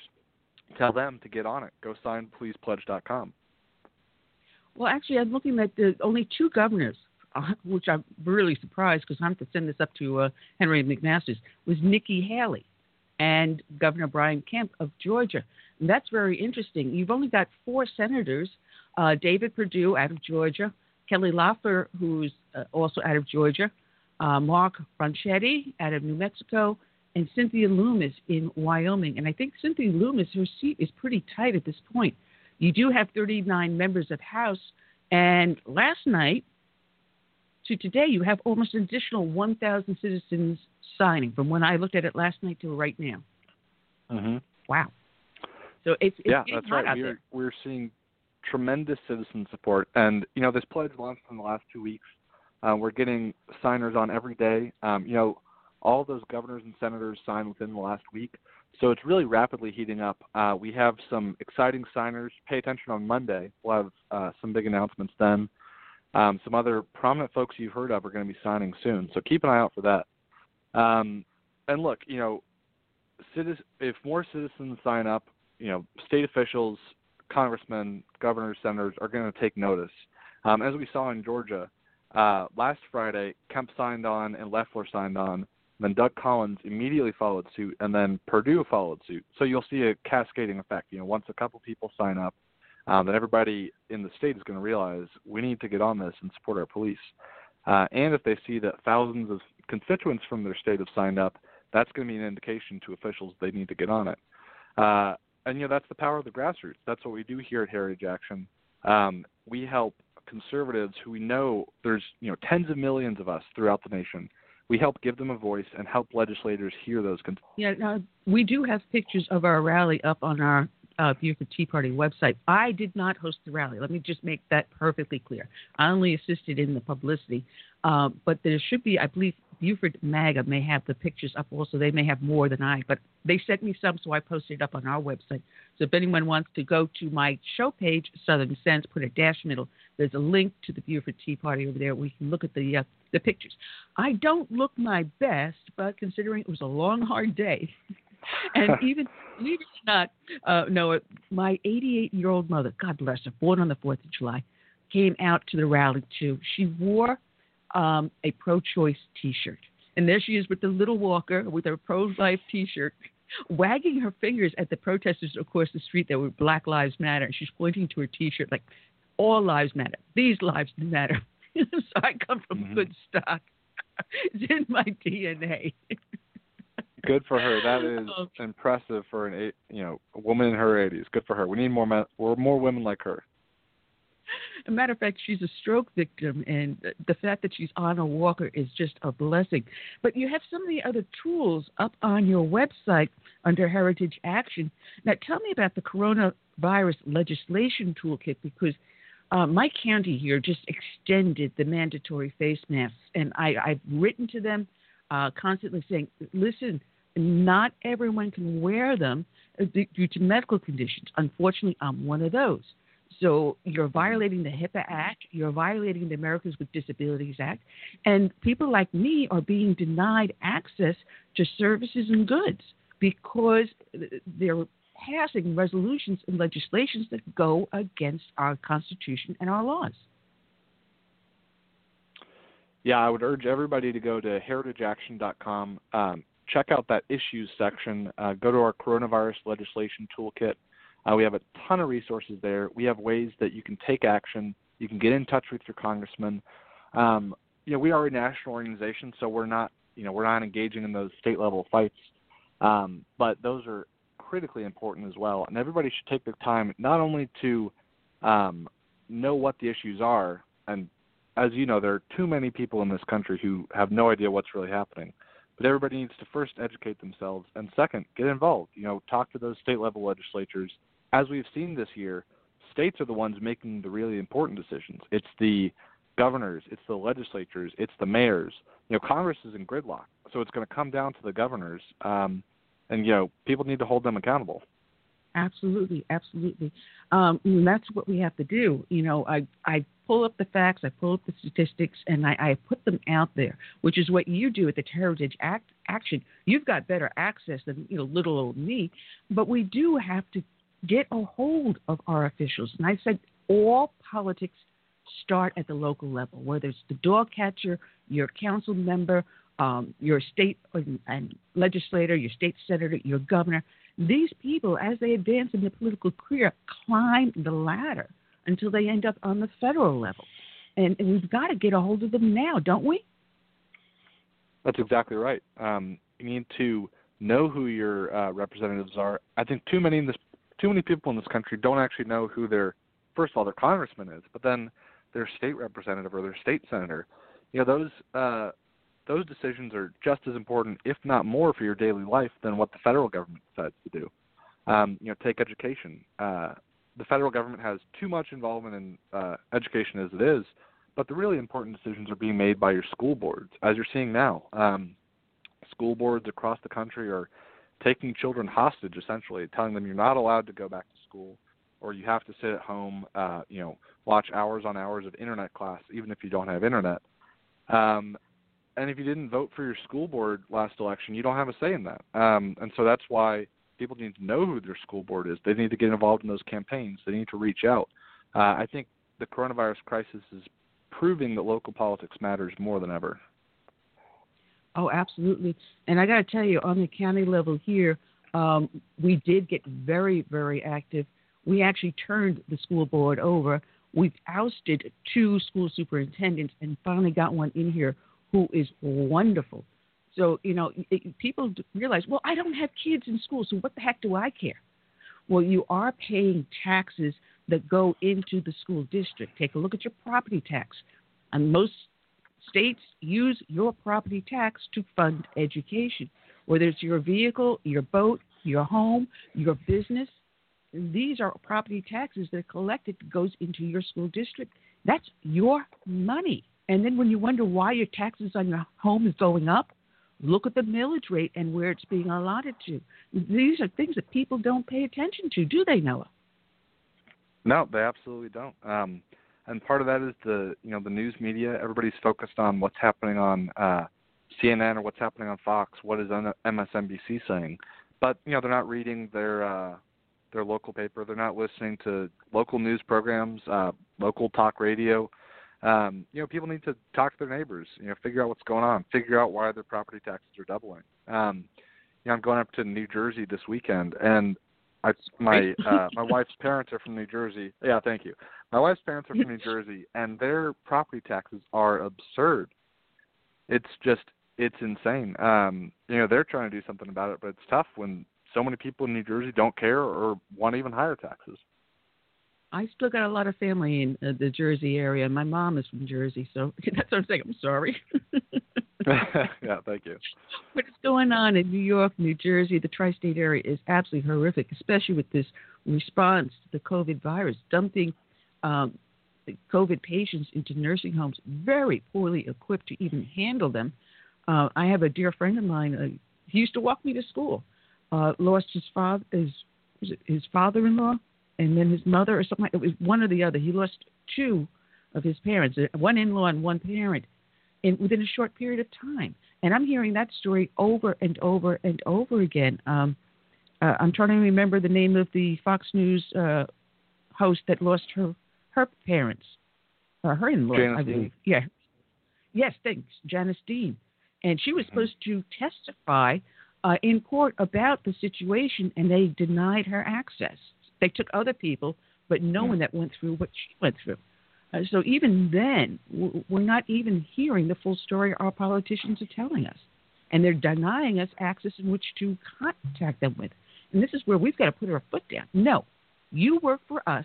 We elected you. Now you hear our voice. But we're too afraid to do that. Yeah, it's terrible. Uh, this is why people need to Uh, hold the politicians accountable. Um, you know, I, I live in D C I talk to congressional staffers, and they really do pay attention. You know, they have, you know, an absurd number of callers, but they keep spreadsheets. Um, and when enough people call them about an issue, they really take notice. Um, they'll realize that, oh, we have to get on this bill, or we, you know, we can't support this bill based on what their constituents are telling them. Uh, so even if you don't, if you even if you get a voicemail or don't get an email back, they're listening. Um, you know, just call back again, and eventually it'll it'll do something. Absolutely. And people don't realize, as you said, these congressional members do keep a sheet. They know when you called and what issue you called on. Um, we were outside uh, Joe Cunningham's office uh, when the impeachment process was going on. You know, I still have my sign behind me. If anyone looks, I don't know if you can see it, but uh, I have it for Beer Can Joe. Impeachment, vote no. Uh, yeah. I don't know if you caught it, but there is a commercial up on YouTube. And, oh, man, I have, I, I, I called Nancy Mace's office, and I, I sent them a link to it. He makes fun of the fact he attempted to bring beer, uh, two six-packs of beer, onto the floor of the House, which is a huge no, where he got the nickname Beer Can Joe. His commercial, he talks about that in the first part of the commercial. He does his rigmarole about being anti-drilling. Or oil drilling, uh, when he's getting huge money from the oil industry. And at the end, he picks up a glass of beer and goes, cheers. And, oh, my God, I almost fell out of my Archie Bunker chair. To, to, to see that commercial. Now, the, Nancy Mace, your staff is going to have to use this commercial on Beer Can Joe. And unseat we'll have them. To look into it. Oh, uh, yeah, yeah. Just do um, uh, Google up on uh, uh, YouTube, Joe Cunningham and beer, and it'll pop up. That will do. Oh, man. You know, it, it, it is so great to hear the youth getting so involved. And that's what we need. We need more young people to get more involved in politics. And I, I know you had to have watched the entire convention, didn't you? Um, I watched as much of it as I could. Um, you know, the, I feel like these conventions are stretching longer and longer. Um, but I, I certainly tuned into uh, President Trump's speech last night. Um, and I've followed the highlights the whole week. Um, it was really a, a tremendous event. Um, I thought that uh, the president hit the, all the right notes. Um, you know, he hit the things that got him elected four years ago. And I think we're going to see a lot of those same dynamics play out this year. Uh, you know, I don't, I don't know what's going to happen, but uh, Harriet Jackson, actually, if you visit our website, we have a series of battleground polls Um, showing that in the swing states, the race is a dead heat. Um, and that was a few weeks ago. And, you know, after the R N C, I think we'll see a bump for the president. Uh, but we also did some polling showing that uh, in the four swing states we polled, Florida, Arizona, uh, Pennsylvania, and Wisconsin, uh, seventy-nine percent of respondents, now these are likely voters from Democrats and Republicans, seventy-nine percent of respondents oppose defunding the police. Now, this is an issue that a lot of Democrats have supported. Um, Kamala Harris has refused to oppose it. Joe Biden has said he opposes it, but he doesn't really. Uh, but seventy-nine percent of uh, voters in crucial swing states oppose it, most of those strongly. And this is what makes me think that if if conservatives run and show that the left really does want to defund the police, that they want to attack our law enforcement, um, there's no, you know, We'll, we'll win in November. Um, it's not only about winning in November. It's about enacting conservative policy after that. But I think if folks stand up and show that we are willing to support the police and that the left doesn't support the police, I think America is going to wake up to what's really going on. Well, you know, what I'm buoyed is I saw a statistic uh, last night. I was putting my notes together that since this pandemic and this Black Lives Matter Antifa riots started, Five million Americans became new gun owners. Five million. Um, I don't think it's going to be a close Trump vote. I think it's going to be, as I've been calling it the last couple of months, a ballot box revolution. Yeah, I mean, you may see see the same thing in twenty sixteen, where uh, people are are uh, you know there's where there's a substantial portion or you know a few percent who aren't sure when they go into the ballot box or who haven't made their positions known, um, but are going to go in there and think about what we've seen this summer um, or we've seen this year and pull the lever for conservative candidates. Just, you know, realize that the other side is dangerous and that uh, conservatives are the only ones who actually support law enforcement these days. You know, in recent decades, even in my memory, Democrats supported police. You know, you support the military, you support uh, families, you kiss the babies on the campaign trail, and you support police. It was just basic politics on from either party. But now one side isn't allowed to support the police at all, which is absurd. you know, um, I was telling the audience earlier, when we had our rally on Saturday, there was a counter rally across the street, you know, defund the police, Black Lives Matter, blah, blah, blah. And it was run by this group, United America or something or other. And it was a local kid that was running it. Um, he crossed over the street, and they had like about twenty-five people. We had about two hundred. And he started to weave through our crowd. I think he was looking to agitate, to cause a problem. And, you know, a couple of us approached him and says, listen, we don't have a problem. You know, let's have a conversation here. And in the end, when I started talking to him, I says, listen, when you defund the police, you get less police in the community working with you. So you're not going to have drugs coming up in here because you're going to be able to tell us, hey, listen, something strange has been going on over here. Maybe you want to check it out. And we can keep your community safe. And that way, we know you and you know us, and feel comfortable when you, you do need us. Oh, it's called community policing. You defund that. You take that tool away. You're having a large problem now because you've cut the police budget here in the county. Yeah, you have room for reform because as the community grows, the police methods must reform, you know, must adapt to the increase in population and the new communities rising. But when you defund it, you take that away, and we can't help you. So you're better off increasing our funding, encouraging more community policing and more interaction with community leaders and police. That's true reform. Do you know what? He walked away because you're right. You've got it right. We have a common cause, but what we have to do is take out that other annoying conversation that's going on with the Black Lives Matter movement and the Antifa movement. If we can get that noise out of the way, uh, we got we got a good situation here, don't we, Noah?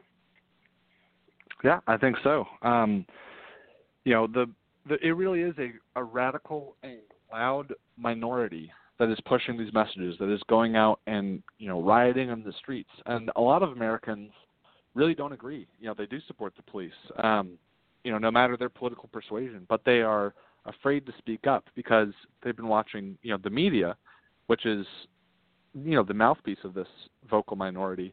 Uh, but they haven't been talking to their neighbors who all think like them, who all agree that, you know, law and order and safety and security are essential for our families, for our communities. That's not really a radical thing. Um, that's not even necessarily a conservative thing. That's just an American thing. Um, and I think if people, you know, look at our polls on Heritage Action's website, they'll see that, you know, they're not alone. Most people, most ordinary, reasonable Americans agree that police are important for our safety.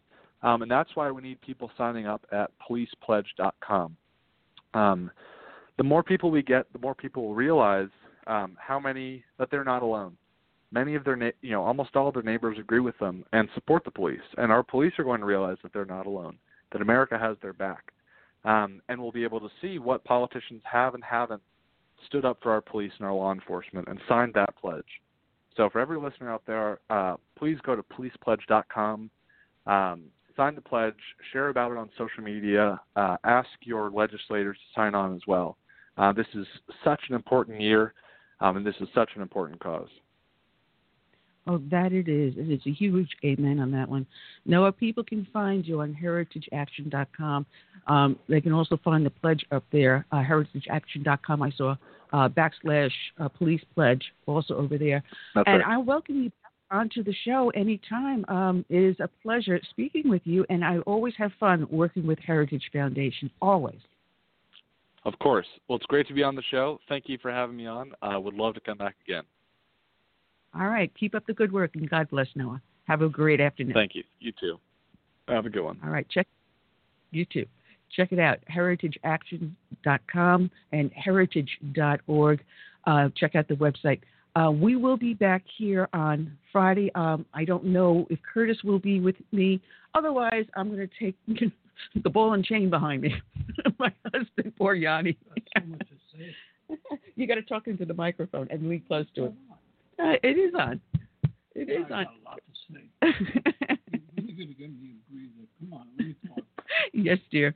Uh, we. uh, we. It's hard to feel Curtis. You should, you know. All right, well, next week we're going to have uh, Kurt Schlichter on.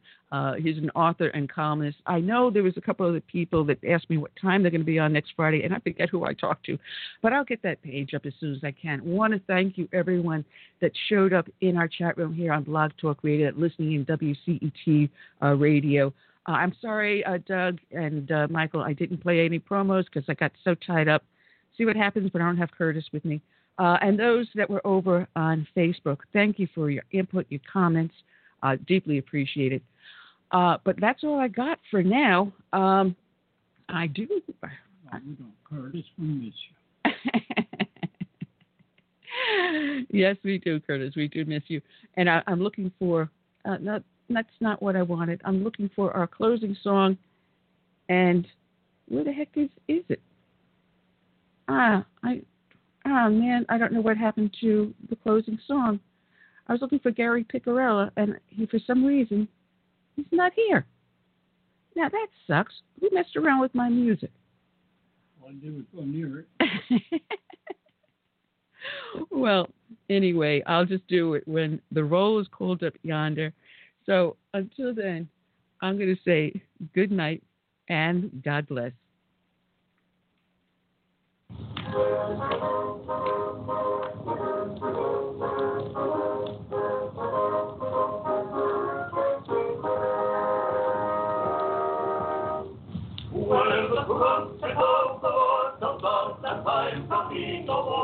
And the morning breaks eternal, bright and fair. When the day the birds will gather over on the other shore, and the rolling horn of yonder fiery there. When the rolling horn of yonder fiery there. When the rolling horn of yonder there. When the rolling horn of yonder. When the rolling